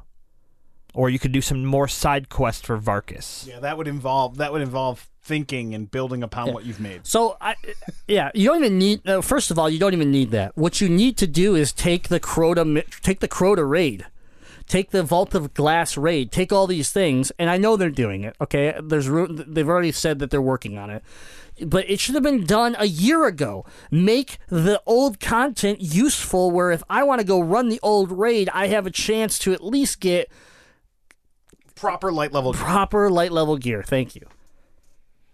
But no, instead you have half a game, all of vanilla, all the first two expansions, Yeah. minus House of Wolves because they re- revamped Prison of Elders. But in the end, it's all garbage. It's all pointless unless you just want, unless you're somebody who's like, hey, let's just run this for fun, and you're, then you're gonna blow your way through. There's no, there's not even gonna be a challenge. Like how, I don't understand how difficult it would have been to say, hey, take the AI and just bump it. Like, like I, I can't imagine unless you fucked up your game that bad that taking a level and saying we need to increase the difficulty on it, and then taking your your algorithm over here of of how items drop and just putting it over here, how does that not work? It can't be that difficult. You already have it all built.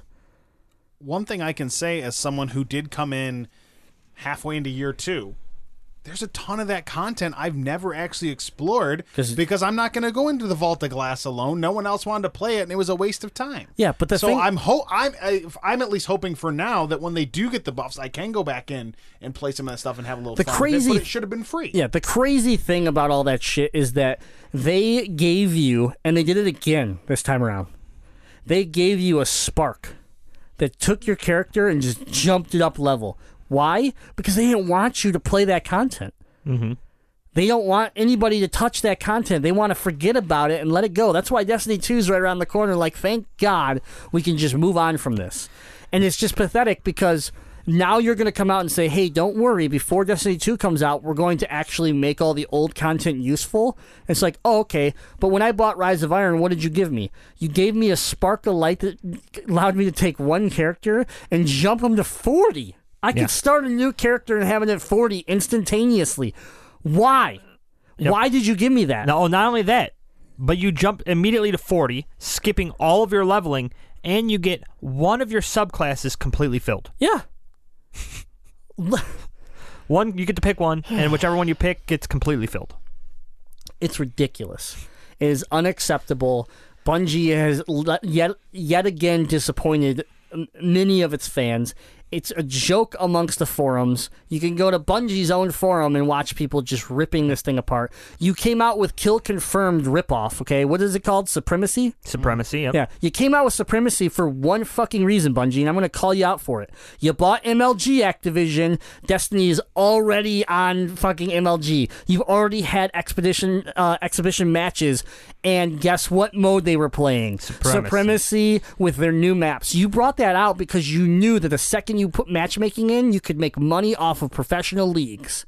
That is what you're doing. You wanted to compete against Call of Duty. You wanted to compete against all those, you know, Counter Strike and all those other games that are out there right now, and and and then you charged us thirty dollars when you could have should have just done a free update and said, "Hey, we got a new game mode. Here's free pre- match player, and uh, we're launching in uh, in MLG." What would have been huge had they stepped up and said, "We're going to give our faithful players. We're entering MLG. We're trying to rally the Destiny community. here is this free DLC update. Get ready to take over MLG.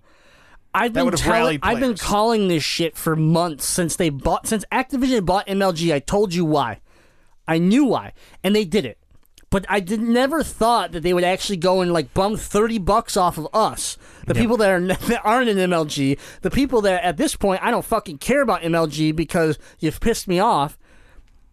Like, I never thought you'd go about it this way.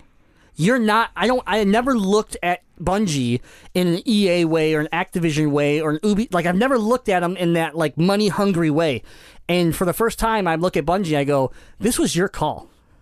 Like Activision had the league, and you saw the ability to put your game there because Activision's going to use it for other stuff. They got Battlefield or not Battlefield, Uh, yeah, Battlefield. And they got they have other games that MLG's for. So Bungie looked at that and said, "Cool, we can get Destiny there. Let's do it." And while we're at it, we can charge everybody thirty bucks. They should have given us this free content, and then if they wanted to make their thirty dollars off of people that wanted to pay the thirty dollars, they should have made the Gjallarhorn, Black Gjallarhorn, and the Gjallarwing purchasable with silver through the store, Who and then you would have still got people to, buy- to buy it. Here's what you should have done. Fuck Gal- Gjallarwing, sure, whatever. You can buy it with silver. Right. That's what I'm saying. It should have been like that from the beginning, not Actually, if you no, yeah, you can buy it with silver, not not. Yeah, that's the dumb thing. You can't actually buy it with the currency you buy. You have to buy the currency, then you buy the radiant treasure boxes or whatever, which gives you silver, and then you have to build up seventy-five silver to buy it. Which let me tell you, you build up silver real slow, real slow. Yep. Okay, what you should have done with the Gjallarhorn is made it fucking hard to get. Like you did the first time around when it was the one thing that every player chased after. And when you got it, you felt like a million dollars and all you wanted to do was play Destiny so you could shoot the goddamn thing. Now, what you've done is you've given it to everyone. It is the most common gun in Rise of Iron as far as I'm concerned. So it, it went from being a championship trophy to a participation trophy. Yeah. It went from being the Jade Rabbit, which we all have grind after, and some of us have gotten, and some of us still have not. But I tell you what, when you got the Jade Rabbit, I lost my shit. And I was so. When I got the Jade Rabbit, I played Destiny nonstop for months because I got the Jade Rabbit. I don't even like you got the Gjallarhorn, Jazzy. I already know you finished your quest. I don't even have it because I don't fucking care. I'll get it. I- know I'll get it eventually if I play the quest line. There's no drive for me to get it. Mm-hmm. I've also seen it in multiplayer. It's nerfed to fucking shit. It is Oh, not. it's bad. it- it's, It's not even bad. good. Yeah, I, I got it. And then in the quest line, you get to, to shoot it to kill these two bots, robots basically. And that was all I used it. Then I compl- then I dumped it off and put my sword back But on. they're doing it to other things. The the uh, Kushtikov or whatever the whatever the first gun is that you get Yeah. in the original game, it's a quest line. The Thorn, the Thorn, the the most wanted hand cannon of ever, is a quest line. Nothing. So So like it's not rare. There's nothing rare. it's nothing Yeah. rare. So again, like what what gun drop is new to Rise of Iron that that there's that I have to like hope and wish and pray for because that aspect of the game to me feels gone now. It's just like, oh okay, just grind, grind, grind, grind these quests and I'll get everything I want. That's stupid. There's two. Two that I could think of that are still rare because they're still in the same spot they were in the Taken King. And that's the Jade Rabbit and the Doctrine. Which are both nerfed now. Yeah, I mean, and I, I have both. So for players that have put this time in and have those, I, I just don't see what it. I don't even know what I'm aiming for anymore. That's the problem. I get in this game, I put hours into it, and I go, "What am I? Tr- what do I want to do?" Because uh, besides my right now, I'm still obviously I still have one advantage. I have light level to gain. But when I when I cap my light level off, then what? You know, like I know you've brought other guns back, and I'm excited to try to find them. And I know Rise of Iron and Trial stuff is here, but it's the same shit. Same shit. Yeah. Uh, on a final note, anybody that has played Destiny since year one, vanilla, whatever you want to call it, um, if you were like me, the only time I've taken a major break from this game was when the grind in vanilla, once you hit light level at 32, was so ridiculous that it made the game not fun. Uh, this has basically put the game back into that grind mode. It's what it feels like. Yep. It, it feels very grindy, very quick. You know, I got about an hour of gameplay where I was just like, yeah, new Destiny, yeah. And then it was gone and it was just right back to the grind. But here's the kicker is that people have found so many ways to just cheat the system and grind it where they can, like, it's just like in year one, you had people with loot caves and you had people with these farming, like, they found this one mission that they could just farm the shit out of for four hours and they could jump all the way up to, you know, within 10, 10 light of the max. Mm-hmm. People, this is the same problem. They're, they- they've they're repeating their problems. You could do that in this now. There's a there is one there's a mission or a strike that you can literally just go grind and th- and get yourself to 365 no problem. One thing, just keep doing it over and over and over again. So like, you're not learning. You don't learn like we thought you were learning from your mistakes because you made. But what it looks like now is that you just got lucky. You got lucky with the Taken King, and now we're back to the drawing board here with Rise of Iron, which scares the shit out of me for Destiny 2. If you love it, if you hate it, go to motorcitygaming.com, hit that forums button, tell us how you feel in the forums. We will respond to everything you put in there via Destiny because we all love and are upset at this new update. So let us hear your thoughts at motorcitygaming.com. And then the last thing I'll say is, uh, though I've just shit all over this expansion, is that, is that if you like Destiny, you will you will enjoy playing this this. It's still a fun game. It's Ch- just not the best Yeah. content. Chops and I, who started this day one, you know, nine nine of thirteen or 14. fourteen, we uh, we started this game, and we have gone through many of our many of our ups and downs together. We feel the same way. We're we're excited to play the raid more, but we're very disappointed in the the overall uh, result of this DLC. Retrieving emails from info at MotorCityGaming.com. Alright Grimlock the Dino 9 your Gamezilla mailbox is now up to date. Oh, emails.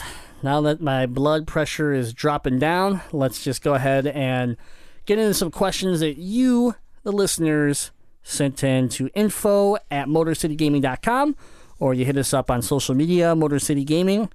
We appreciate all the support. Keep the questions coming. Let's get started with a little video message from Button Masher Caleb. He has accepted my call out. Let's hear what he has to say, and uh, we'll get started here. What's up, guys? Couldn't let Braden be the only one to send a video question in. And after Jay said last week, let's see who follows suit, I, like Jazzy said, challenge accepted. But unlike Jazzy, I will complete said challenge. uh, my question is about hype in video games. Uh, I know since you guys started this amazing podcast 124 episodes ago, we've all been digesting a lot more media coverage than we used to. Uh, but do you guys find that you like to go into a game super hyped up, uh, like we kind of all are for Horizon Zero Dawn, or would you rather kind of go in just fresh without knowing anything about the games? Um, I find that when I get a little too hyped, like for um, Journey or No Man's Sky, it tends to disappoint, and I sometimes feel that it might not even be a disappointing game, but the hype has just been so high. Uh, games I really love without knowing anything about them would be, of course, Bioshock. Uh, my favorite game ever. Did not know anything about it. I bought a 360 and it just came with it from a used uh, garage sale. End up loving it. Uh, same as like Limbo, that kind of thing. So, what do you guys think about hype? I know it's kind of uh, you have to have it uh, to build marketing for a game, and it's great for the podcast. I was thinking about, um, but I just wanted to get your your take. Notorious BMC out. Game on. Caleb, you gotta stop recording those questions in your uh, in your bathroom. Sounds like you're right in the shower. He was in his game room. I just want to I want to share this uh, with you. Look at this mighty beard.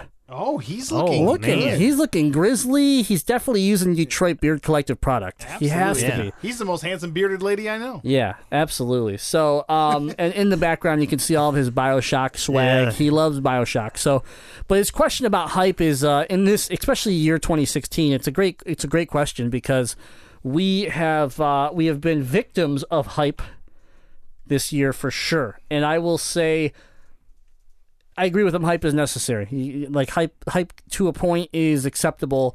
But we have experienced hype with No Man's Sky and a few other games this year that were beyond belief, and people ate it up to the point where we're we're sitting where we're at with with a complete failure in No Man's Sky, and everybody wanting their money back, and they're all butt hurt and all this type of stuff.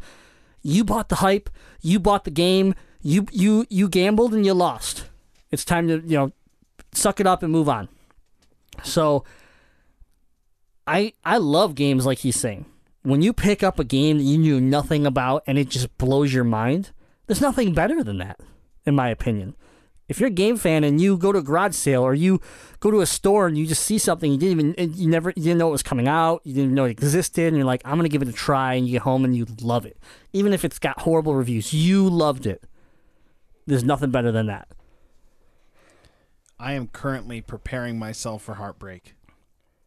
I I'm getting nervous about the new Pokemon game. The more and more I find out about it, the more I'm going, "Oh, I don't know about this, guys. I don't know." And so I almost think that I wouldn't feel that way had I not had any hype.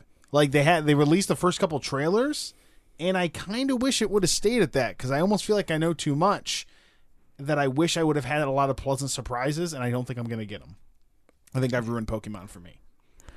Yeah, I, I'm I'm concerned about that game as well. It's just it doesn't. It's they're changing too much of the of the game. What about you, Jesse?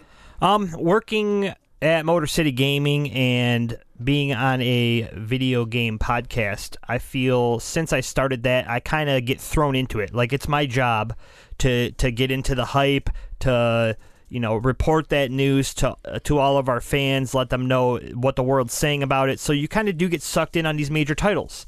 And the titles either come through with what the hype is, or they are a giant bomb like No Man's Sky. So you have your ups and downs there.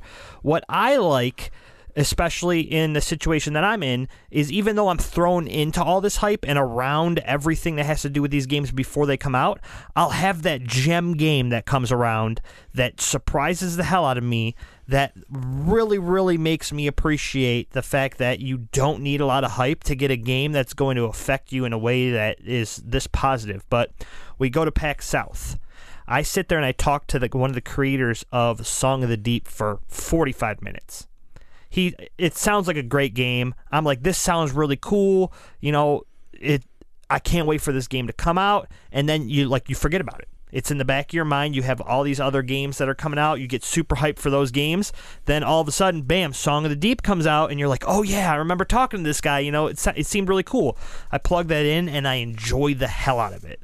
So it's like those little gems that kind of like just miss the hype that you can really dig yourself into. So It's why I'm enjoying Recore so much. I don't think it, it didn't it didn't suffer from you know frontline hype that that Microsoft could have put it into, and with the game having some of the shortcomings that it has, if it would have been let's say given the attention like Quantum Break got, yeah, I would have been disappointed in Recore, but. I I think hype can definitely hurt the game, and I think uh, like like Jazzy said, in our situation that we that we're in, we go to these conventions, we we uh, cover E3, we cover the PAX shows, we do all this stuff. So, but but where I'm different with than Jazzy is this: I'm not IGN. I'm not some bitch that's owned by somebody else. So when Rise of Iron fucking pisses me off, I tell you that Rise of Iron pisses me off. I don't go go look at IGN right now. They're praising Rise of Iron. They won't tell you about how there's only five missions, but they'll tell you that it's uh, you know a nine out of 10 No, it's not. Stop sucking so much dick and servicing everybody around you so that you're the guy that they like that you're not you're not serving your fan base. You're not serving the gamers. The, you're not serving them the proper way. And once they find out that you're a fake you're going to cease to exist. That's all there is to it. Like how many game companies have we seen come and go especially when they start to get that like that I don't know what word I want to use that that just feeling where someone goes oh they're PlayStation fanboys that company is PlayStation fanboys, and so instantly their fan base gets toxic. You got you got PlayStation people that support them, and then everybody else hates them. It's like Game Informer. Let's be honest. Game Informer is owned by GameStop. GameStop sells games. GameStop has relationships with every developer that they cover. They're, they're, some of their reviews that come out of Game Informer are complete horseshit because they don't want to affect their game sales in their store. So don't read Game Informer and think you're getting a, a legit like review. You're not. Come to Motor City Gaming. We give the real reviews. Fuck Iron, Rise of Iron. I kind of like it. It's Destiny, so I like it. It's still fun, but it's disappointing. I okay again, not to hop back too much back into this before we move on to the next email, but before I got through all the Rise of Iron story, you guys told me it was really short. I would have been shocked had no one told me how short it was. I would have got to the end and been like, "What?" exactly. So I had that cushion where you guys had forewarned me, "Hey, it's five missions." So on mission five, I go, "This is it," you know. Yeah. But yeah, no, I mean, I went in blind and I was like, holy shit, it's over. I couldn't believe it. I really couldn't believe it. I didn't think they'd do it to me again. They did. Took a day off of work for this. You did. Myself, shout out to uh, Five Mile Rick because he took a day off to play with us. Uh, Jay had a unfortunate car incident. It was a real car incident. Unfortunate car incident with the air Oh, quotes. Here we go. Um, no, he really had a car incident, but that just so happened to luckily fall on that day. So Five Mile Rick, myself, and Jay got to play it earlier than everybody else within our fan base and group, and uh, we were surprised that it didn't take that long. Real quick time out about the car accident incident. I walked by his desk at work and I was like, that son of a bitch is at home playing Rise of Iron. I was so mad. And so I text him, I go, hey man, you coming in today? I saw your computer and your bag aren't here. And he's like, oh, sorry, I didn't have time to message you. I got in a car accident. And I was like, you better have gotten a car accident. Your car better be fucking totaled. My car is okay. I ended up with two flat tires on the same side of the car. I can't say I've ever had this happen, but uh, yeah, it sucked. I did, however, basically get a half day once I was done dealing with all the car issues to play Rise of Iron a little early and uh, be super disappointed before everybody else got home. right.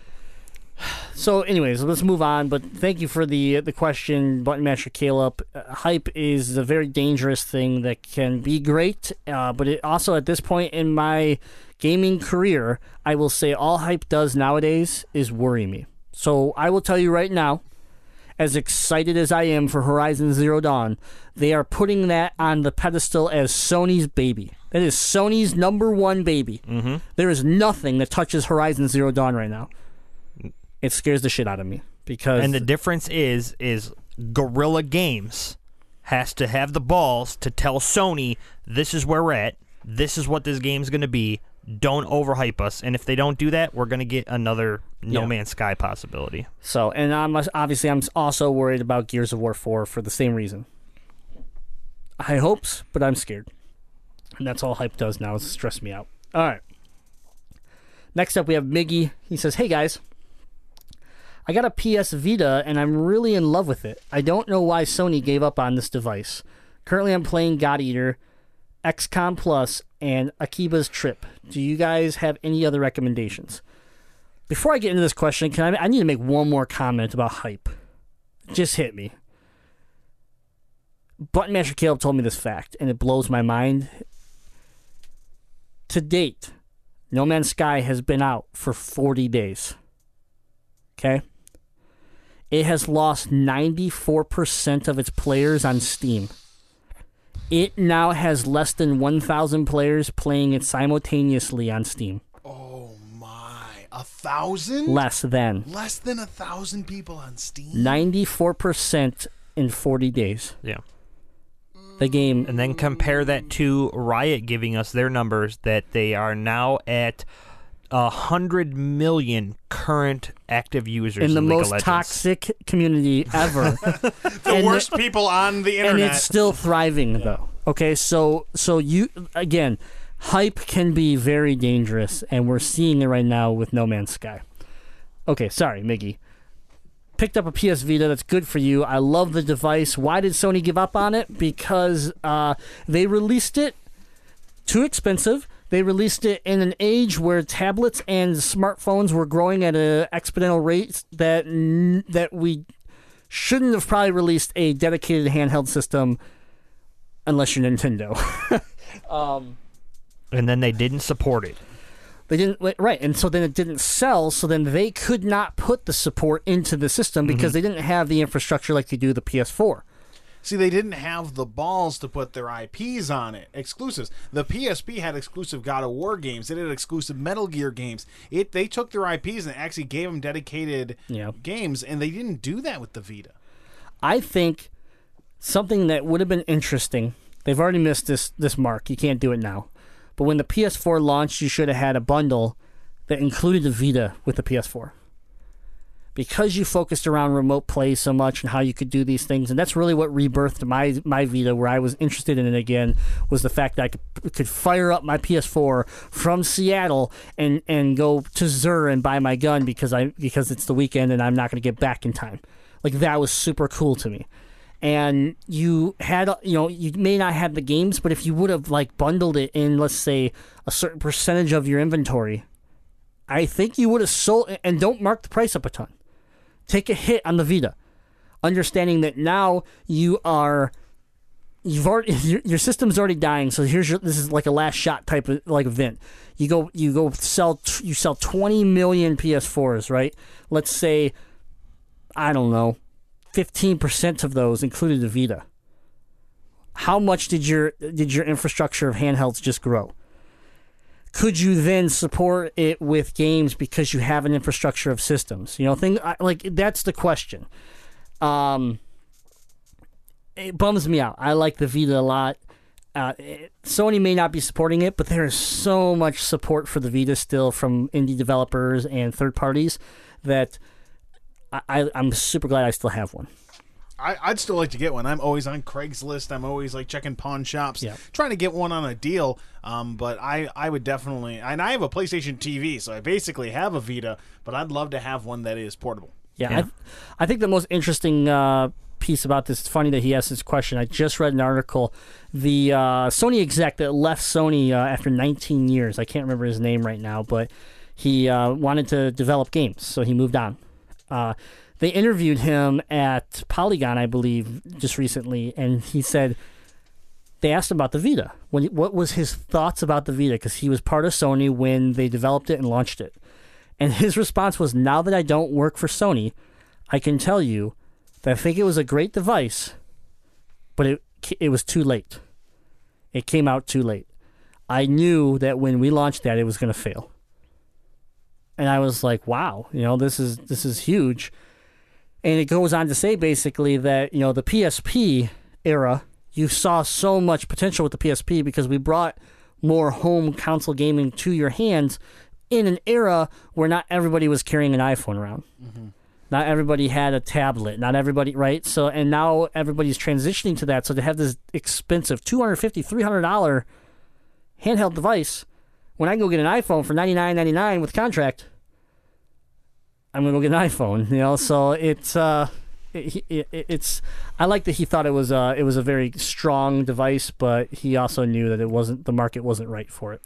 There's tons of great games you could still get on the Vita Miggy. Um, I'm just gonna s- recommend a few that I've actually played because I haven't played a ton on the Vita. But Persona. I Persona 4, uh, loved it on the Vita. Uh, Super Meat Boy, also loved it on the Vita. I will add in Tearaway, Gravity Rush.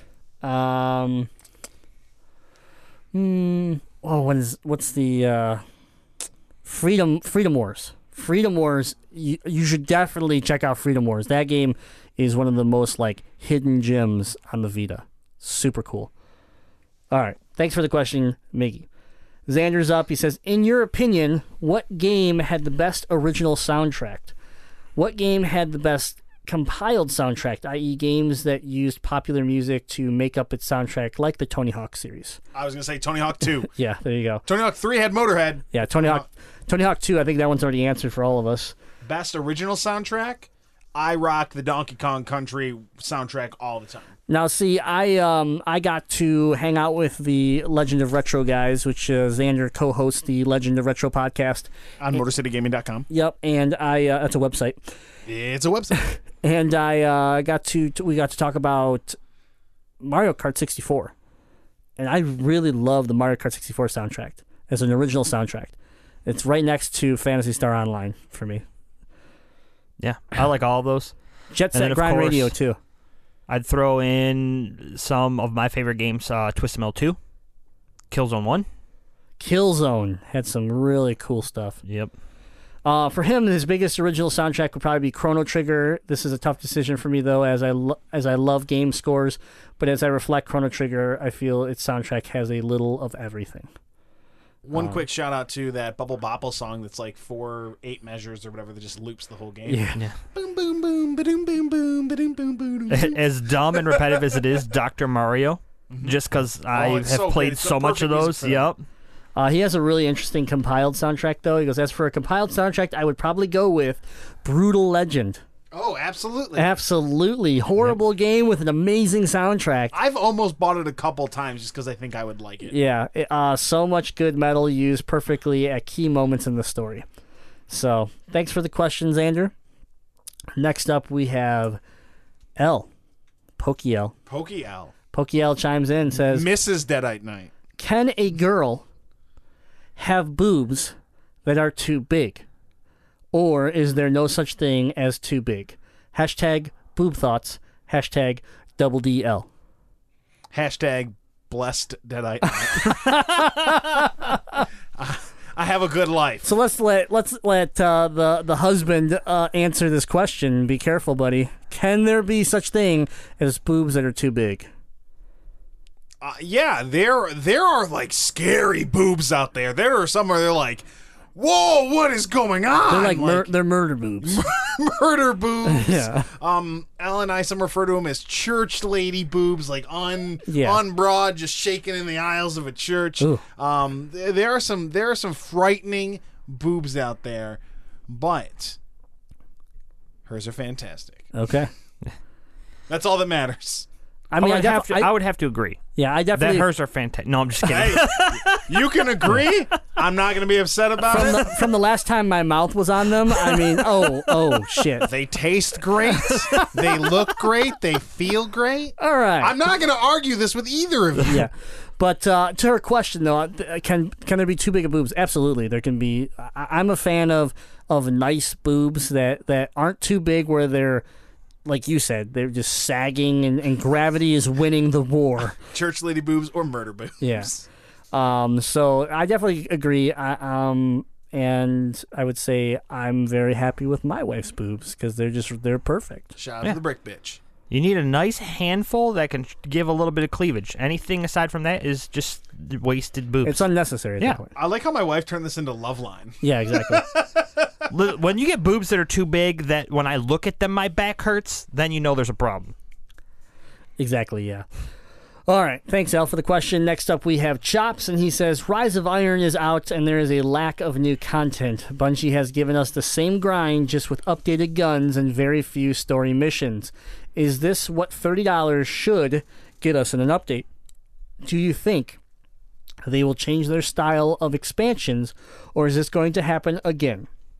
Stay, stay strong, Guardians. Love Chops. I think we can all answer both of his questions on the count of three. One, two, three. No. Nope.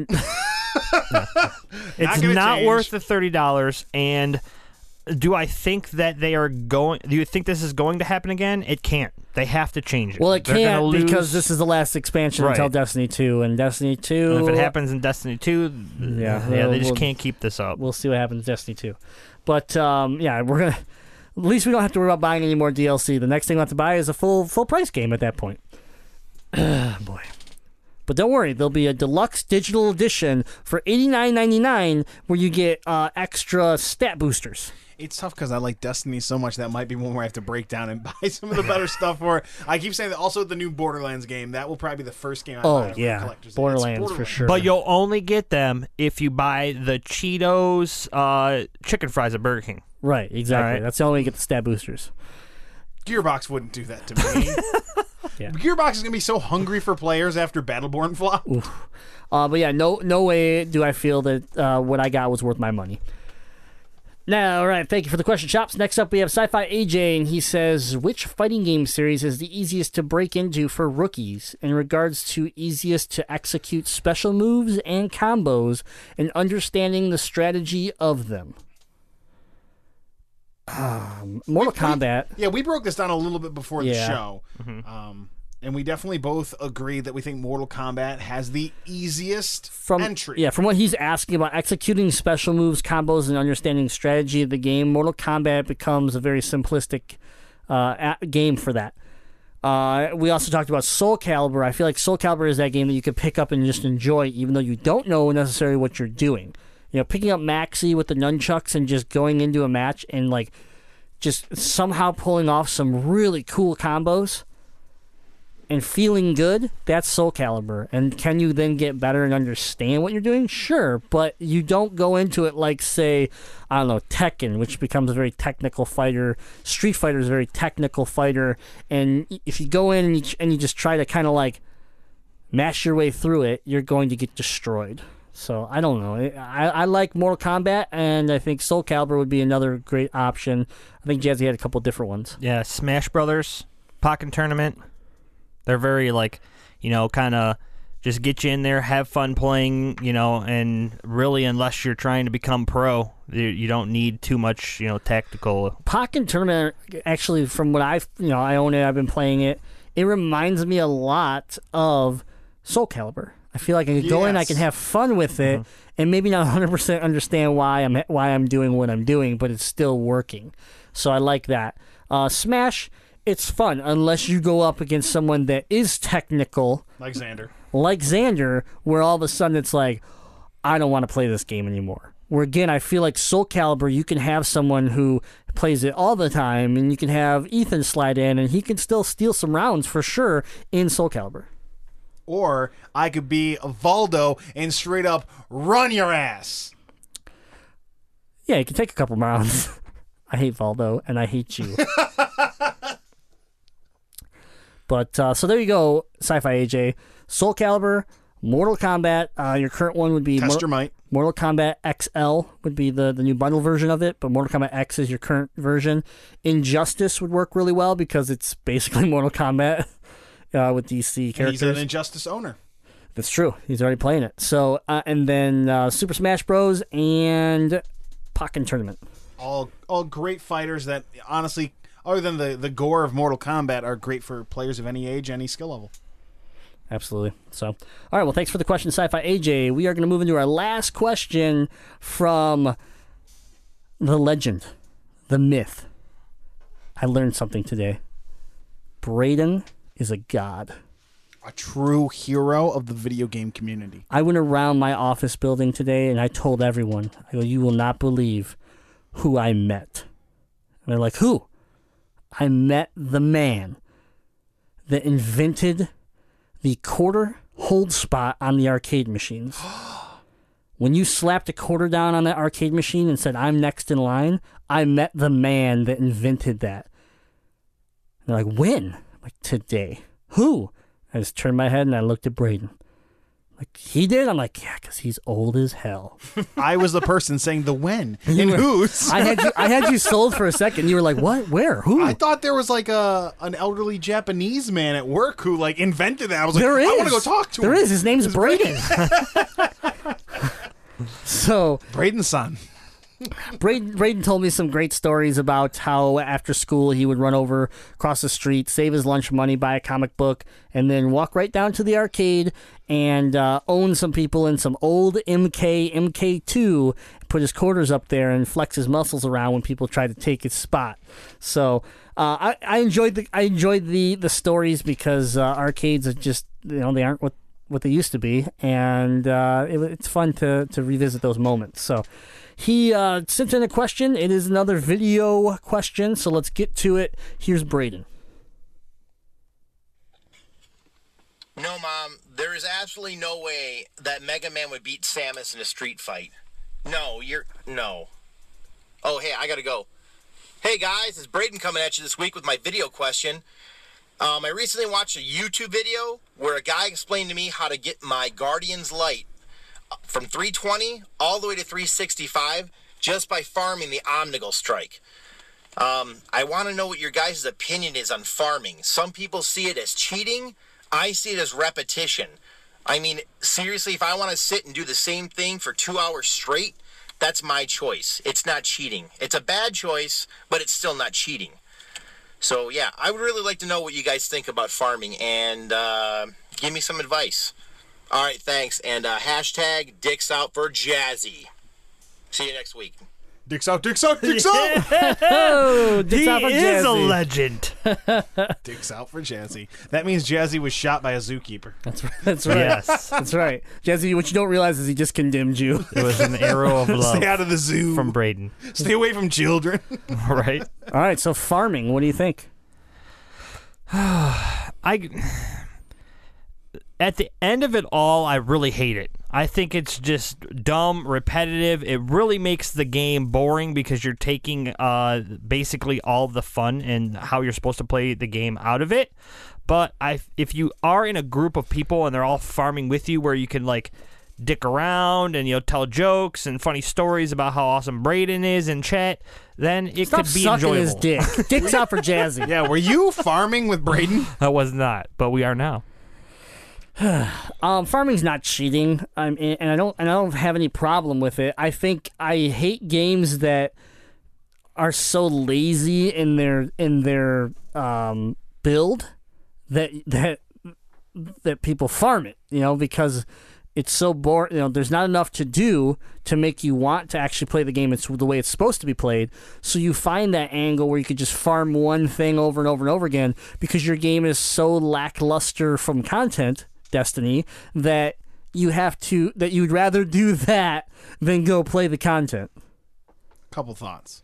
One, my overall biggest complaint about Destiny is let me let me just summarize literally every single mission that's not a raid.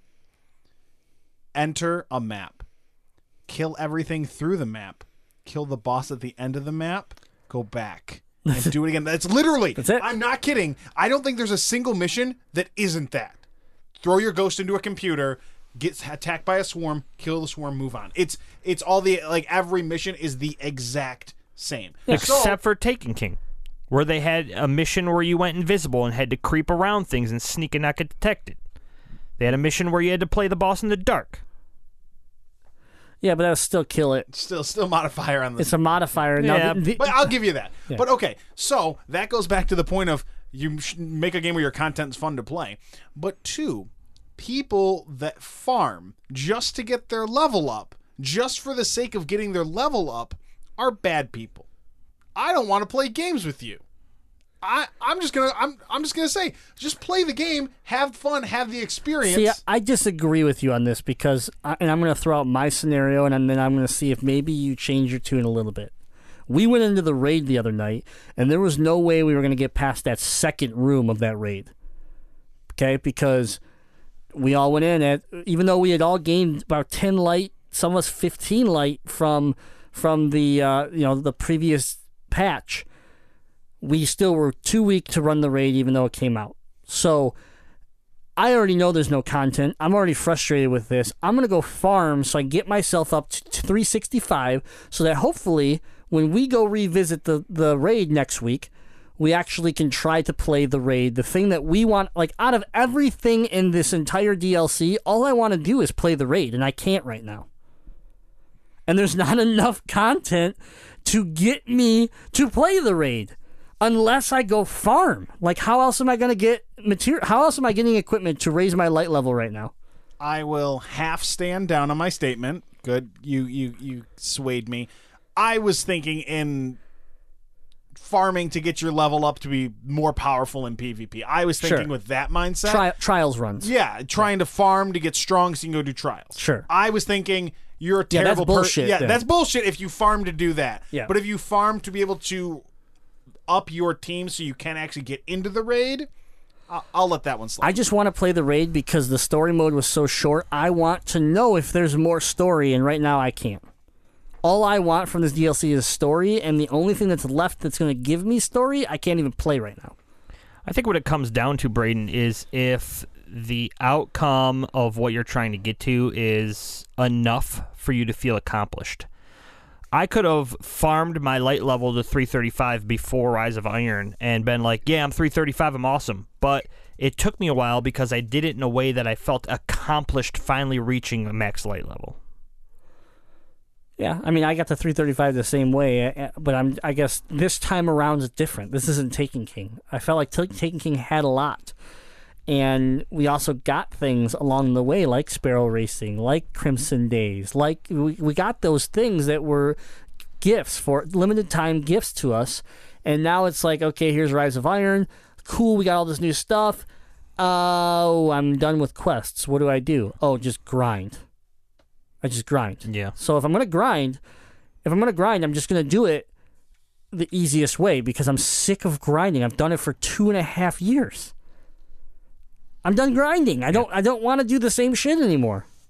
So bottom line, I guess it depends on the game and how much content you have to succeed in what you're going for without having to grind.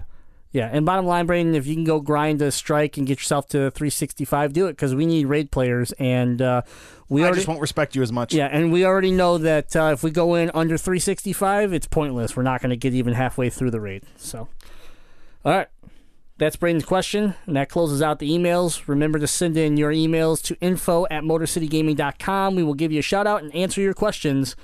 Thanks for everyone that sent in questions this week. That's going to wrap up this episode, episode 124 of the Gamezilla podcast. You can find us every week, every Tuesday on iTunes, Stitcher, TuneIn Radio, Overcast, Google Play, and of course, MotorCityGaming.com. We want to remind It's a website. it's a website. We want to remind everybody about our Recore giveaway. It's still going on until the end of this week. It's uh, the last day of the month. We'll be closing it out, and October first we will be announcing our winner. Head on over to the website MotorCityGaming.com. It's a website, and you can uh, find a button right on the homepage for the Recore giveaway, and you can enter that for your chance to win a copy. If you are local to the Metro Detroit area, we are partnering with Family Video once again for a Madden tournament. So the Family Video that is at Inkster Road in Ann Arbor Trail that will be the host, and the event is on October fourth. Head in early and get registered. How much is it to register? Fifteen bucks. Fifteen dollars gets you into the tournament. It gives you a free Motor City Gaming T-shirt. You boys. Uh, your chance uh, to win a copy of the game, and we'll have some other cool raffle prizes and things like that going on throughout the night. But uh, there's only 16 teams, and uh, you want to make sure you get registered. You can register right now. Just head on over there and uh, and get signed up with uh, with one of the guys at Family Video. And if you're not a Madden player, come hang out with the Motor City Gaming team. A bunch of us are going to be up there hanging out for the tournament, uh, having a good time. So coming out and say hi. I know there'll be a couple of us up there at least chilling. So you don't have to be a Madden player to come out and enjoy some Motor City Gaming fun. Yep. And if you have any questions on the tournament or anything like that, just head on over again to MotorCityGaming.com. It's a website. Right on the home page, you will see another button that talks that shows you for the Madden 2017 tournament. Uh, and you can see all the rules and uh, address to the location, all that type of stuff right there. So, Do you love video games, but you're five generations behind? Ooh, you sound like me. check out the Legend of Retro podcast. Bi weekly, they release a show that talks all about retro video games. I believe they have a few left. Look forward to Resident Evil 3. Look forward to uh, Mario Kart 64. Hit up the forums on MotorCityGaming.com and chime in on their season finale. That's right, season finale of arcade games. I believe they're going to go out and play some arcade games and then give you all of the download on arcades. they're going out to Pinball Pete's in Ann Arbor, and I believe once they have the final date set, it will be something that we're going to invite people to. So if you want to come hang out with the Motor City Gaming crew, we're going to have a fun night, you probably on a weekend, uh, at Ann Arbor Pinball Pete's. Where we're just going to game a bunch, and then they're going to take it back and turn it into an episode. So that'd be pretty cool. Come hang out. But if you see a quarter on a machine, it's Braden's machine. That's right. That's right. Because he is the legend. The man, the myth, the legend, the Braden. All right. Thanks for tuning in to episode 124. Just remember to hit that subscribe, hit that like, hit that heart, hit that poop emoji, whatever it is that helps us. Please click it and uh, leave a comment, leave a review. We'll read it on the air. Thanks. Remember, we are the elite free DLC for gaming. And until next week, game on!